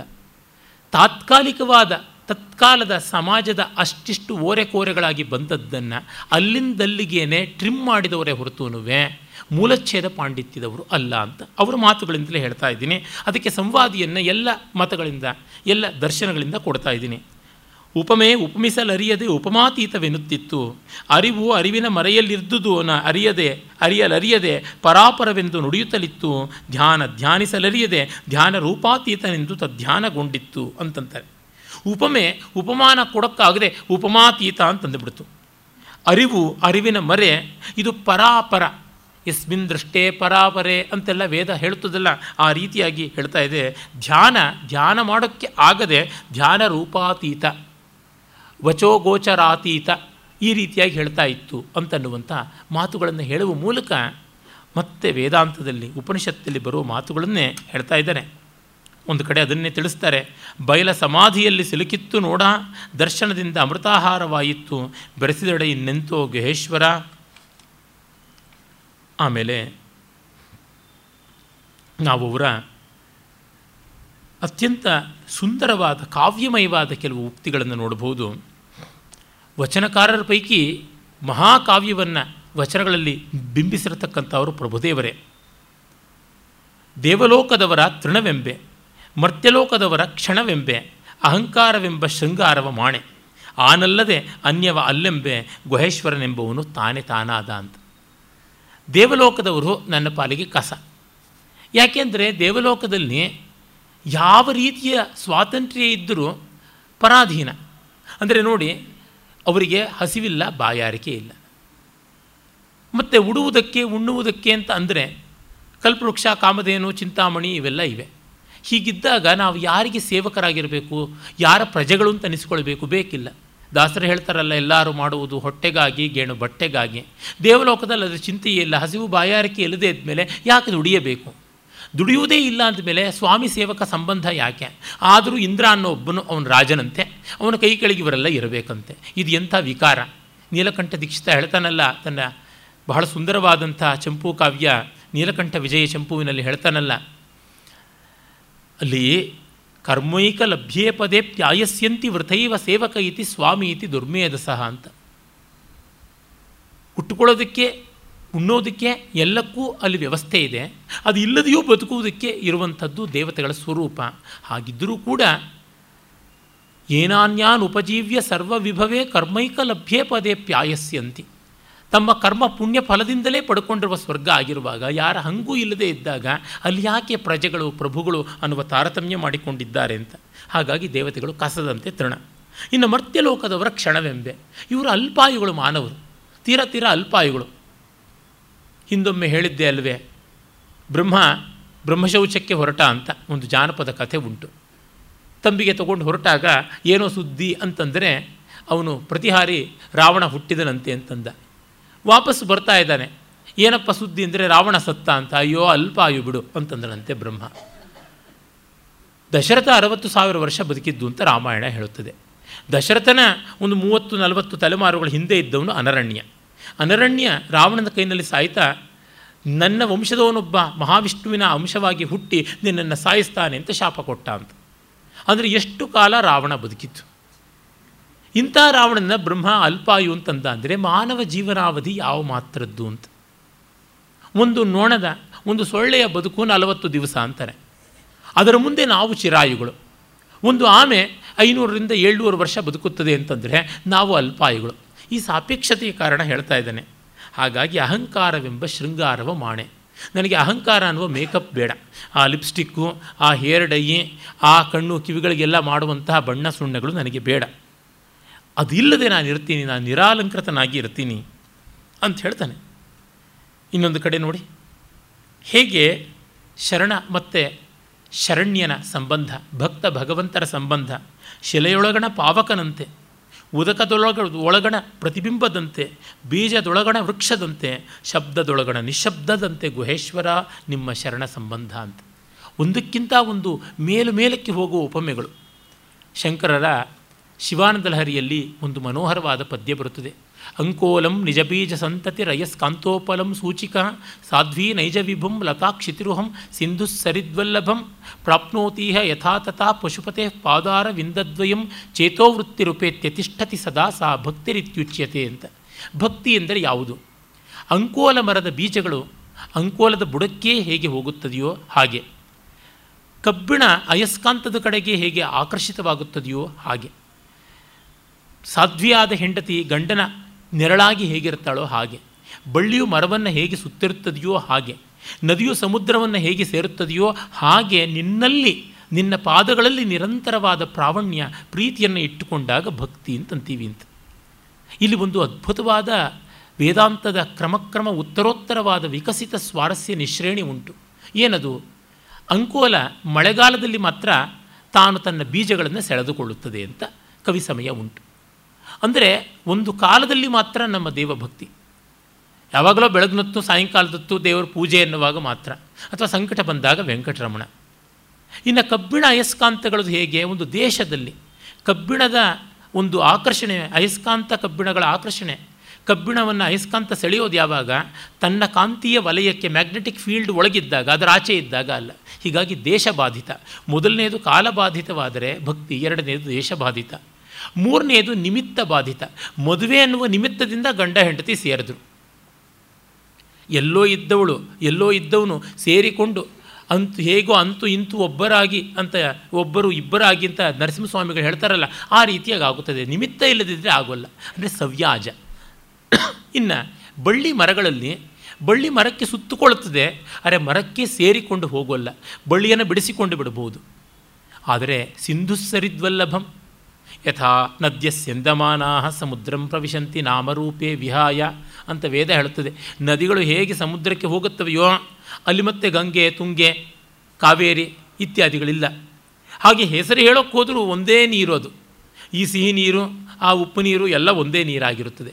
ಈ ರೀತಿ ತನ್ನದೆಂಬ ಪ್ರತ್ಯೇಕತೆಯನ್ನು ಬಿಟ್ಟು ನಾಮರೂಪಗಳ ಉಪಾಧಿಯನ್ನು ಕಳೆದುಕೊಂಡು ಅಲ್ಲಿ ತಾದಾತ್ಮ್ಯ ಹೊಂದುವಂಥದ್ದು ಇದೆಯಲ್ಲ, ತನ್ನನ್ನು ಇಲ್ಲವಾಗಿಸಿಕೊಂಡು ಭಗವಂತನನ್ನು ಎಲ್ಲವಾಗಿಸಿಕೊಳ್ಳುವಂಥದ್ದು ಭಕ್ತಿ ಅಂತ. ಹೀಗೆ ಒಂದು ಉತ್ತರೋತ್ತರ ಉತ್ಕರ್ಷದ ಒಂದು ಸೋಪಾನ ಕ್ರಮವನ್ನು ಅಲ್ಲಿ ಕೊಟ್ಟಂತೆ ಇಲ್ಲಿ ಈ ಹೋಲಿಕೆಗಳಲ್ಲಿ ಕೊಡ್ತಾ ಇದ್ದಾರೆ ನೋಡಿ. ಅಂದರೆ ಏಳನೇ ಶತಮಾನದ ಶಂಕರರು, ಹನ್ನೆರಡನೇ ಶತಮಾನದ ಅಲ್ಲಮ ಹೇಳ್ತಾ ಇರುವಂಥದ್ದು ಒಂದೇ. ಶಿಲೆಯೊಳಗಣ ಪಾವಕನಂತೆ. ಬೆಂಕಿ ಕಲ್ಲೊಳಗಡೆ ಇದೆ.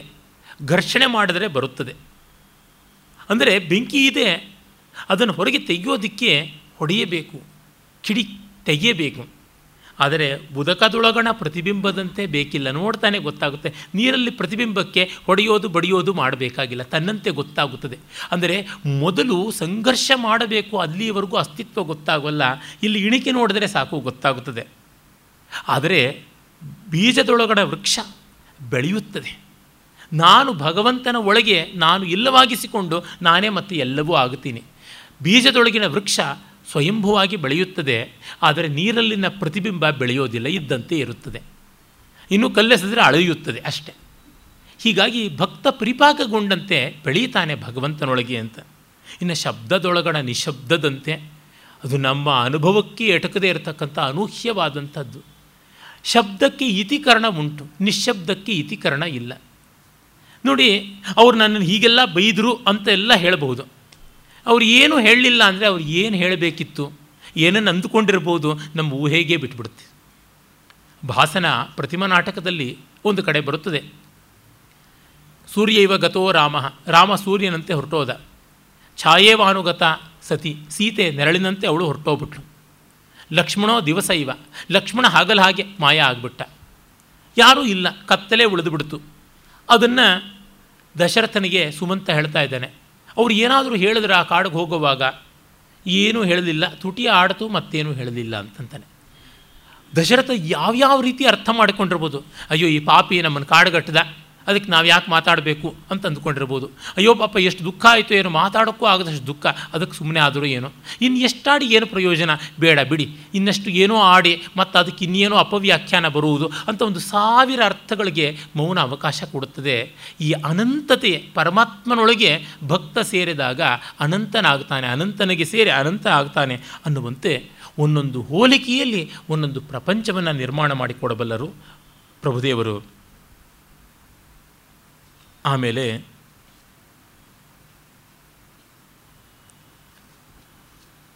ಅವರು ಹೇಳ್ತಾರೆ, ಅಜ್ಞಾನವೆಂಬ ತೊಟ್ಟಿಲೊಳಗೆ ಜ್ಞಾನವೆಂಬ ಶಿಶುವ ಮಲಗಿಸಿ ಸಕಲ ವೇದಶಾಸ್ತ್ರವೆಂಬ ನೇಣ ಕಟ್ಟಿ ಹಿಡಿದು ತೂಗಿ ಜೋಗುಳವಾಡುತ್ತಿದ್ದಾಳೆ ಭ್ರಾಂತಿ ಎಂಬ ತಾಯಿ. ತೊಟ್ಟಿಲು ಮುರಿದು ನೇಣ ಹರಿದು ಜೋಗುಳನಿಂದಲ್ಲದೆ ಗುಹೇಶ್ವರ ಲಿಂಗವ ಕಾಣಬಾರದು ಅಂತ. ಅಜ್ಞಾನವೆಂಬ ತೊಟ್ಟಿಲಿನಲ್ಲಿ ಜ್ಞಾನ ಅನ್ನುವಂಥ ಶಿಶು ಆಡ್ತಾ ಇದೆ ಅಂತ. ಒಂದು ಕಡೆ ಪೂತಿ ನರಸಿಂಹಾಚಾರ್ಯರು ಹೇಳ್ತಾರೆ, ಈ ಜೀವ ಮೇಧ್ಯಾ ಮೇಧ್ಯಗಳೆಡೆ ಆಡ್ತಾ ಇರುತ್ತದೆ ಅಂತ. ಮೇಧ್ಯ ಅಮೇಧ್ಯ. ಮೇಧ್ಯ ಜಠರವಾದರೆ ಅಮೇಧ್ಯ ದೊಡ್ಡ ಕರುಳು. ಎರಡೂ ಒಟ್ಟಿಗೆ ಇರ್ತವೆ ಹೊಟ್ಟೆನಲ್ಲಿ. ಅದರ ನಡುವೆ ಜೀವ ಇರುವಂಥದ್ದು. ಪ್ರಾಣಾಪಾನಗಳ ವ್ಯವಸ್ಥೆ ಸರಿಯಾಗಿರಬೇಕು. ವ್ಯಕ್ತಾವ್ಯಕ್ತಗಳಲ್ಲಿ ಈ ಜಗತ್ತು ಕಾಣುತ್ತದೆ. ಹಾಗೆ ಶೂನ್ಯಾಶೂನ್ಯಗಳಲ್ಲಿ ಜೀವ ಅಸ್ತಿತ್ವ ಇರುತ್ತದೆ. ಆ ರೀತಿಯಲ್ಲಿ ಇವರು ಹೇಳ್ತಾರೆ, ಅಜ್ಞಾನವೆಂಬ ತೊಟ್ಟಿಲೊಳಗೆ ಜ್ಞಾನವೆಂಬ ಶಿಶುವ ಮಲಗಿಸಿ, ಸಕಲ ವೇದಶಾಸ್ತ್ರಗಳೆಂಬ ನೇಣ ಕಟ್ಟಿ ಅಂದರೆ ಹುರಿಯನ್ನು ಕಟ್ಟಿ ತೋಗು, ತೂಗಿ ಜೋಗುಳ ಆಡ್ತಾ ಇದ್ದಾಳೆ, ಮಾಯೆ ಎಂಬ ತಾಯಿ ತೊಟ್ಟಿಲ ಮುರಿದು, ಅಂದರೆ ಅಜ್ಞಾನವನ್ನು ಮುರಿದು, ನೇಣ ಹರಿದು, ಅಂದರೆ ಪುಸ್ತಕದ ಶರಣತೆ ಗ್ರಂಥಶಾರಣ್ಯ ಅಂತೇನಿದೆ ಶಬ್ದಶಾರಣ್ಯ, ಶಬ್ದವೇ ದೊಡ್ಡದು, ಪುಸ್ತಕವೇ ದೊಡ್ಡದು ಅಂತ ಗಿಣಿಪಾಠ ಮಾಡಿದಂತೆ ಪುಸ್ತಕವನ್ನು ಒಪ್ಪಿಸುವಂಥದ್ದಲ್ಲ. ಪಂಚಾಂಗ ಹಿಂಡಿದ್ರೂ ಒಂದು ಹನಿ ಮಳೆ ಇಲ್ಲ ಅಂತಾರೆ. ಪಂಚಾಂಗ ಸುಟ್ಟರೆ ನಕ್ಷತ್ರ ಓದೀತೆ ಅಂತ. ಅನ್ನುವಲ್ಲಿ ಪುಸ್ತಕಕ್ಕೂ ಮಿಗಿಲಾದದ್ದು ಅನುಭವ ಅನ್ನುವ ದೃಷ್ಟಿ ಉಂಟು. ಹಾಗಲ್ಲದೆ ಆತ್ಮಜ್ಞಾನವನ್ನು ಹೊಂದೋಕ್ಕಾಗೋಲ್ಲ ಅಂತ. ಮತ್ತೆ ಮತ್ತೆ ಮಾಹಿತಿಯ ಅಹಂಕಾರವನ್ನು ಅನುಭವದ ಬಡಿಗೆಯಿಂದ ಬಡಿದು ಕೊಲ್ತಾ ಇದ್ದಾರೆ ಶರಣರು. ನಮಗೆ ಈ ಹೊತ್ತು ಇನ್ಫಾರ್ಮೇಷನ್ ಇದ್ದವನೇ ಮಹಾ ಮೇಧಾವಿ ಅಂತ ಆಗಿಬಿಟ್ಟಿದ್ದಾನೆ ನೋಡಿ. ಆ ವಿಷಯ ನನ್ನ ಹತ್ರ ಇದೆ ಅಂತ.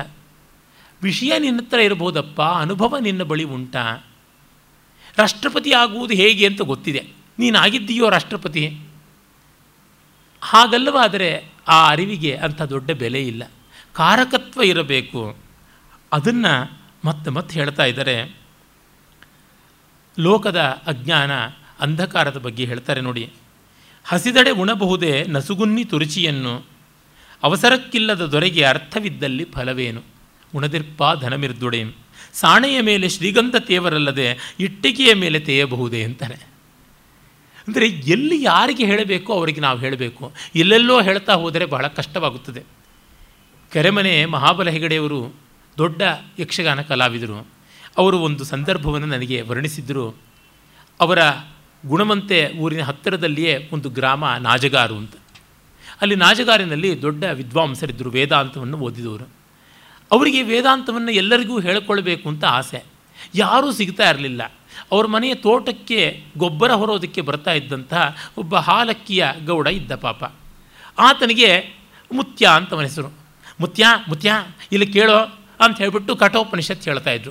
ನಚಿಕೇತ ಅಂತ ಒಬ್ಬ ಇದ್ದ ಅಂತ, ಯಾವ ಕೇತ ಕೇತ ಅಂತ ಕೇಳ್ತಾ ಇದ್ರಂತೆ. ನಚಿಕೇತ ನಚಿಕೇತ ಅಂತ, ನಚಿಕೇತ ಅನ್ನೋದನ್ನು ತಲೆಗೆ ತುಂಬುವಷ್ಟರೊಳಗಾಗಿ ಗೊಬ್ಬರದ ಗುಂಡಿ ಖಾಲಿ ಆಗ್ತಾ ಇತ್ತು ಅಥವಾ ಹೊರಟೋಗ್ಬಿಡ್ತಾ ಇದ್ದ. ಮಹಾಬಲ ಹೆಗಡೆಯವರು ಹೇಳ್ತಾ ಇದ್ರು, ನನ್ನ ಕಥೆ ಹಾಗಾಗಿದೆ. ಯಕ್ಷಗಾನದ ವಲಯದಲ್ಲಿ ನಾನು ತಾಳ ಬೇಕು ತಂತಿ ಬೇಕು, ಲಯ ಬೇಕು, ಶ್ರುತಿ ಬೇಕು ಅಂತ ಹೇಳುವಂಥದ್ದು ಈ ಥರ ಆಗಿದೆ ಅಂತಂತ ಇದ್ರು. ಅನಧಿಕಾರಿಗಳ ಮುಂದೆ ತುಂಬ ಕೂಗಾಡಿ ಏನು ಪ್ರಯೋಜನವಾಗುವುದಿಲ್ಲ ಅದನ್ನು ಅವರು ಹೇಳ್ತಾ ಇದ್ದಾರೆ, ಇಟ್ಟಿಗೆಯ ಮೇಲೆ ಗಂಧವ ತೀಯಬಹುದೇ ಅಂತ. ಸರೋವರದೊಳಗೊಂದು ಕೋಗಿಲೆ ಸ್ವರಗೈಯುತ್ತಿದ್ದಡೆ ಕೊಂಬಿನ ಮೇಲೊಂದು ಕಾಗೆ ಕರೆನದೇ ಇದ್ದೀತೆ ಅಂತಾನೆ.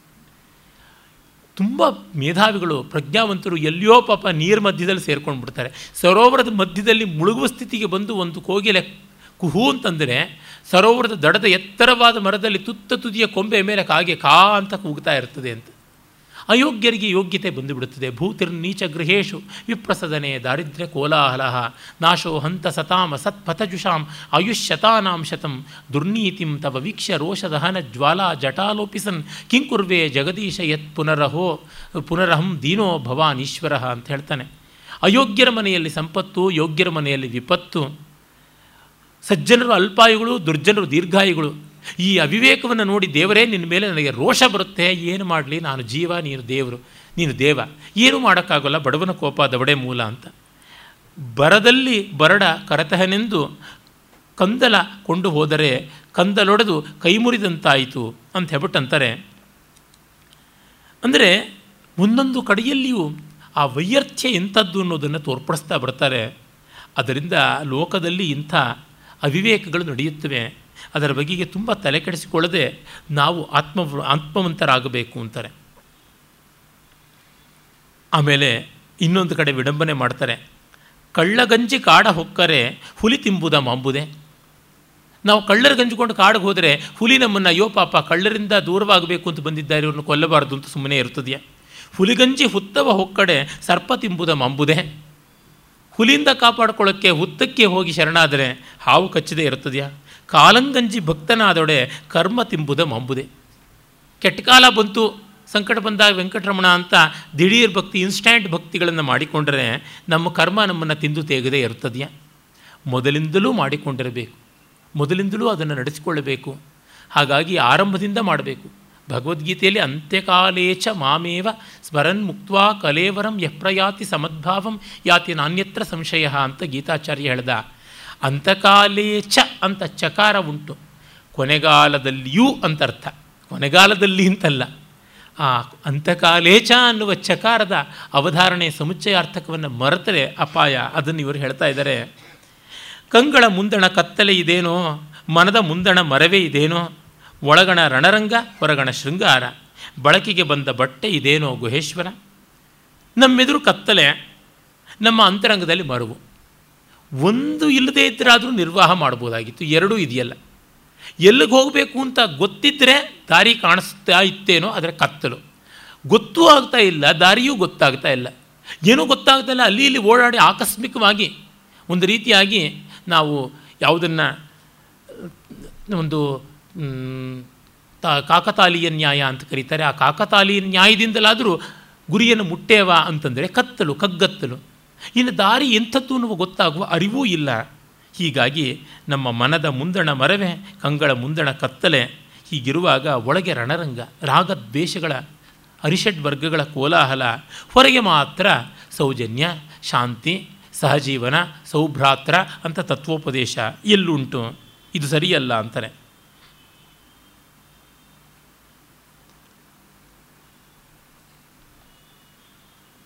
ಆಮೇಲೆ ಅವರು ಪರಮಾತ್ಮನ ಅಮೋಘವಾದ ಆನಂದ ವ್ಯಕ್ತಿತ್ವವನ್ನು, ಪರಿಪೂರ್ಣತೆಯನ್ನು, ಈ ವಿಶ್ವರೂಪಕ್ಕೆ ಸಲ್ಲಿಸುವ ಅರ್ಚನೆಯನ್ನು ಒಂದು ವಚನದಲ್ಲಿ ಬಹಳ ಕಾವ್ಯಮಯವಾಗಿ ಹೇಳ್ತಾರೆ. ಆಕಾಶವೇ ಲಿಂಗ ಸಪ್ತ ಸಮುದ್ರಂಗಳೇ ಪಂಚಾಮೃತ, ಮೇಘವೇ ಅಗ್ಗಮಣೀಯ ಬಿಂದಿಗೆ. ಮಳೆಗಾಲವೇ ಮಜ್ಜನ, ಚಂದ್ರಮನೆ ನೊಸಲಗಂಧ, ನಕ್ಷತ್ರವೇ ಅಕ್ಷತೆ ತರು ಮರಾದಿಗಳೇ ಪತ್ರ ಪುಷ್ಪ ಮೊಳಗೆ ಪಂಚಮಹಾವಾದ್ಯ ಮೊಳಗು ಅಂದರೆ ಗುಡುಗು. ಮಾಗಿ ಎಂಬ ಪರಿಯಾಣವ ಬೆಳಗಿ ಬೇಸಗಿ ಎಂಬ ಓಗರವ ಗಡಣಿಸಿ, ಪರಿಮಳ ಸರ್ವ ಪರಿಮಳವೆಂಬ ತುಪ್ಪವ ನೆರೆದು, ಪರವೆಂಬ ಮೇಲೋಗರವ ನಿಕ್ಕಿ ಬೆಳಗು ಕತ್ತಲೆ ಎಂಬ ಕನ್ನಡವ ಕಟ್ಟಿ, ಲಿಂಗವ ಆರೋಗಣೆ ಮಾಡಿಸಿ ಸುಜ್ಞಾನದಲ್ಲಿ ಕೈಗರೆಗೈದು ಭಾವವೆಂಬ ಬೀಳೆಯ ಕೊಟ್ಟು, ಆನು ನೀನೆಂಬ ಅನುಲೇಪ ಗಂಧವ ಪೂಸಿ, ವಾಯುವೆಂಬ ವಸ್ತ್ರವ ನುಡಿಸಿ, ಗುಹೇಶ್ವರ ಲಿಂಗ ಪರಿಪೂರ್ಣವಾಗಿದ್ದ ಬಳಿಕ, ಮಜ್ಜನಕ್ಕೆ ಕೈವ ಠಾವಾವುದೈ ಅಂತ ಕೇಳ್ತಾರೆ. ಇಲ್ಲಿ ಪುರುಷ ಸೂಕ್ತದಲ್ಲಿ ಬರ್ತದಲ್ಲ ವಸಂತೋ ಅಸ್ಯ ಸೀದಾಜ್ಯಂ ಗ್ರೀಷ್ಮೈಧ್ಮ ಶರದ್ಧವಿ ಇತ್ಯಾದಿ ಮಂತ್ರಗಳ ರೂಪಕವನ್ನೇ ಕಾಡ್ತಾ ಇದ್ದೀವಿ.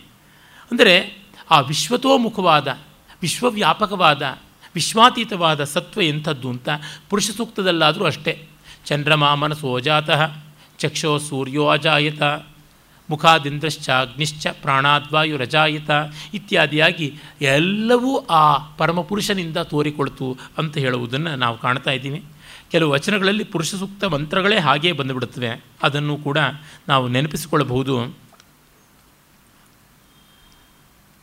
ಹಾಗಾಗಿಯೇ ಅಕ್ಕಮ ಅಲ್ಲ, ಅಲ್ಲಮ ಪ್ರಭುಗಳ ಬಗ್ಗೆ ಬೇಂದ್ರೆಯವರು ಒಂದು ಕಡೆ ಹೇಳ್ತಾರೆ, ಅವರ ಮುಕ್ತಿ ವೈಚಿತ್ರ್ಯ ಅಂಥದ್ದು ಅಂತ. ವಚನ ವಿದ್ಯಾನಟಿಯು ಕುಣಿಕುಣಿದಳಂದು ಮದ್ದಳೆಯ ಸೊಲ್ಲಿಗೆ ವಿವಿಧ ಭಂಗಿಯಲ್ಲಿ ಶೂನ್ಯದಲ್ಲಿ ಹುಟ್ಟುಗಟ್ಟಿತು ಹದುಳದೊಂದು ಹುಣ್ಣಿಮೆ ಅಂತ. ವಿದ್ಯಾನಟಿ ವಚನದಲ್ಲಿ ಕುಣಿದಳು ಅಂತ.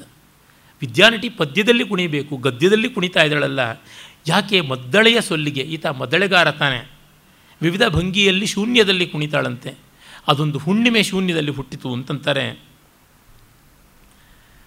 ಆ ವಚನಕಾರರ ಇನ್ನೂ ಕೆಲವೊಂದು ವಚನಗಳನ್ನು ನಾಳೆ ಕೂಡ ನಾವು ನೋಡೋಣ. ಅದಕ್ಕೆ ಮುನ್ನ ಒಂದೆರಡು ಪ್ರಸಿದ್ಧವಾದವರ ವಚನವನ್ನು ನಾವು ಕಾಣೋಣ. ಹೊನ್ನು ಮಾಯೆ ಎಂಬರು ಹೊನ್ನು ಮಾಯೆಯಲ್ಲ ಹೆಣ್ಣು ಮಾಯೆ ಎಂಬರು ಹೆಣ್ಣು ಮಾಯೆಯಲ್ಲ, ಮಣ್ಣು ಮಾಯೆ ಎಂಬರು ಮಣ್ಣು ಮಾಯೆಯಲ್ಲ, ಮನದ ಮುಂದಣ ಆಸೆಯೇ ಮಾಯೆ ಕಣ ಗುಹೇಶ್ವರ ಅಂತ. ತುಂಬ ದೊಡ್ಡ ಮಾತಿದು, ಬಹಳ ಪ್ರಸಿದ್ಧವಾಗಿ ಎಲ್ಲ ಕಡೆಯಲ್ಲೂ ಜನಜನಿತವಾಗಿದ್ದರೂ ಸ್ವಾರಸ್ಯ ಮಾತ್ರ ಅಳದಿಲ್ಲ. ನಮ್ಮಲ್ಲಿ ಬಹಳ ಬೇಗ ಪುರುಷ ಪ್ರಧಾನವಾದ ಸಮಾಜದಲ್ಲಿ ಹೆಣ್ಣು ಎಲ್ಲ ಚಾಂಚಲ್ಯದ ದಾರಿ ನಾರಿ ಅನ್ನೋದು ನರಕಕ್ಕೆ ದಾರಿ ಅಂತೆಲ್ಲ ಅಂದುಬಿಡ್ತಾರೆ. ಅಲ್ಲ, ಹೆಣ್ಣು ಹೊನ್ನು ಮಣ್ಣುಗಳು ಅಲ್ಲ ಮಾಯೆ. ಆಸೆಯೇ ಮಾಯೆ. ಆಸೆಯಿಲ್ಲದೆ ಹೆಣ್ಣನ್ನು ನೋಡಿದಾಗ, ಆಸೆಯಿಲ್ಲದೆ ಹಣ್ಣನ್ನು ಕಂಡಾಗ, ಆಸೆಯಿಲ್ಲದೆ ಮಣ್ಣನ್ನು ಕಂಡಾಗ, ಆಸೆಯಿಲ್ಲದೆ ಹೊನ್ನನ್ನು ಕಂಡಾಗ ಅವು ಹಾಗೇ ಇರುತ್ತವೆ. ಅಂದರೆ ನಾವು ಚಿತ್ರಗತವಾದ ಪದಾರ್ಥವನ್ನು, ಅದು ಬೆಂಕಿಯಾಗಿರ್ಬೋದು, ಮೊಸಳೆ ಆಗಿರ್ಬೋದು, ಮುಟ್ಟಿದ್ರೆ ಕೈ ಕಚ್ಚುತ್ತದೆಯಾ ಕೈ ಸುಡುತ್ತದೆಯಾ, ಆ ರೀತಿ ಬಯಕೆ ಇಲ್ಲದೆ ನೋಡಿದಾಗ ಅವು ಯಾವ ತೊಂದರೆಯನ್ನೂ ಮಾಡುವಂಥವಲ್ಲ. ಬಯಕೆ ಇಟ್ಟುಕೊಳ್ಳಬೇಡಿ, ಜಗತ್ತಿನಲ್ಲಿ ಇರಿ. ಅದು ಸಾಕು, ಇನ್ಯಾವುದು ಬೇಕಿಲ್ಲ ಅಂತಂತಾರೆ. ಮತ್ತೆ ಹೇಳ್ತಾರೆ ಆಸೆಗೆ ಸತ್ತುದು ಕೋಟಿ, ಆಮಿಷಕ್ಕೆ ಸತ್ತುದು ಕೋಟಿ, ಹೊನ್ನು ಹೆಣ್ಣು ಮಣ್ಣಿಂಗೆ ಸತ್ತುದು ಕೋಟಿ, ಗುಹೇಶ್ವರ ನಿಮಗಾಗಿ ಸತ್ತವನಾರನೂ ಕಾಣೆ ಅಂತ. ಅಂದರೆ ನಾವು ಆ ಮುಮುಕ್ಷತ್ವವನ್ನು ಪಡೆದಿಲ್ಲ. ಅದು ಬಿಟ್ಟು ಮತ್ತೆ ಮಿಕ್ಕೆಲ್ಲದಕ್ಕೂ ಒದ್ದಾಡ್ತಾ ಇದ್ದೀವಿ ಅಂತ. ಅದು ಯಾತಕ್ಕೆ ಬರಬೇಕು? ರಾಮಕೃಷ್ಣ ಪರಮಸರು ಹೇಳ್ತಾ ಇದ್ರಂತೆ ಪರಮಾತ್ಮನಿಗೇನು ತೀಟೇನಾ? ಸುಮ್ಮ ಸುಮ್ಮನೆ ನಿಮಗೆ ಯಾಕೆ ಬಂದು ಅನುಗ್ರಹ ಮಾಡಬೇಕು? ನಿಮಗೆ ಉಗ್ವಲತೆ ಇಲ್ಲ. ಗೋಪಿಯರು ಒದ್ದಾಡಿದ್ರಲ್ಲ, ಹಾಗೆ ಒದ್ದಾಡಿಲ್ಲ ನೀವು. ಗಜೇಂದ್ರ ಒದ್ದಾಡಿದ್ರಲ್ಲ ಆ ಥರ ಒದ್ದಾಡಿಲ್ಲ. ಪ್ರಹ್ಲಾದ ಒದ್ದಾಡಿದಂತೆ ಒದ್ದಾಡಿಲ್ಲ. ಧ್ರುವನಂತೆ ತಪಸ್ಸು ಮಾಡಿಲ್ಲ. ಇನ್ಯಾತಕ್ಕೆ ಅವನು ಬರ್ತಾನೆ ಅಂತ? ಅಂದರೆ ಅದಕ್ಕಾಗಿ ಬಯಸಿದರೆ ತಾನಾಗಿ ಆಗುತ್ತದೆ. ಆ ಬಯಸುವಿಕೆ ಅನ್ನುವುದು ಬೇಕಲ್ಲ. ಬಯಸಿದರೆ ಸಾಕಾಗೋಲ್ಲ. ಆ ಬಯಕೆ ಅನ್ನುವುದು ಕ್ರಿಯೆಯಾಗಿ ಹರಳುಗಟ್ಟುತ್ತದೆ. ಅದಿಲ್ಲದೆ ಇದ್ದರೆ ಆಗುವಂಥದ್ದಲ್ಲ. ಯಾರೋ ಚೆನ್ನಾಗಿ ಹಾಡಿಬಿಟ್ರೆ, ನೋಡಿ ಹಿಂದಿನ ಜನ್ಮದಲ್ಲಿ ಅವರು ಸಾಕ್ಷಾತ್ ಮಹಾದೇವನಿಗೆ ಜೇನಿನ ಅಭಿಷೇಕ ಮಾಡಿದ್ರು, ಅದಕ್ಕೋಸ್ಕರ ಒಳ್ಳೆ ಹಾಡುಗಾರರಾಗು ಆದರು ಅಂತ. ಇನ್ಯಾರೋ ಚೆನ್ನಾಗಿ ಪದ್ಯ ಹೇಳಿಬಿಟ್ರು ಅಂತಂದರೆ, ಅವರು ಹಿಂದಿನ ಜನ್ಮದಲ್ಲಿ ಸರಸ್ವತಿಗೆ ಮಲ್ಲಿಗೆ ಹೂವಿನಲ್ಲಿ ಪೂ, ಪುಷ್ಪ ಪೂಜೆ ಮಾಡಿದ್ರು, ಅದಕ್ಕೋಸ್ಕರ ಹಾಗಾದರು ಅಂತ. ಎಲ್ಲಕ್ಕೂ ಹಿಂದಿನ ಜನ್ಮದಲ್ಲಿ ಪೂಜೆ ಮಾಡಿದರು. ಸರಿ, ನೀವು ಏನು ಮಾಡಿದ್ರಿ ಹಿಂದಿನ ಜನ್ಮದಲ್ಲಿ? ಏನೂ ಮಾಡಲಿಲ್ವೇ? ಈ ಜನ್ಮದಲ್ಲಾದರೂ ಏನಾದರೂ ಮಾಡೋದಿಲ್ವ? ಈ ರೀತಿಯಾಗಿ ಬಂದಾಗ ನಮ್ಮ ಅಕೌಂಟಬಿಲಿಟಿನ ಅಚ್ಚುಕಟ್ಟಾಗಿ ಬಿಡುವಂಥದ್ದು ಇದೆಯಲ್ಲ ಅದನ್ನು ಹೇಳ್ತಾರೆ ಪ್ಯಾಷನ್ ಅನ್ನುವುದು ಬೇಕು. ಉತ್ಕಟವಾದ ತಪನೆ ಬೇಕು, ಅದು ಎಲ್ಲವನ್ನು ಸಿದ್ಧಿ ಮಾಡಿಕೊಡುತ್ತದೆ ಅಂತ ಆ ಅದ್ಭುತವಾದ ವಚನಗಳನ್ನು ಮತ್ತಷ್ಟು ನಾಳೆ ನೋಡೋಣ. ನಮಸ್ಕಾರ.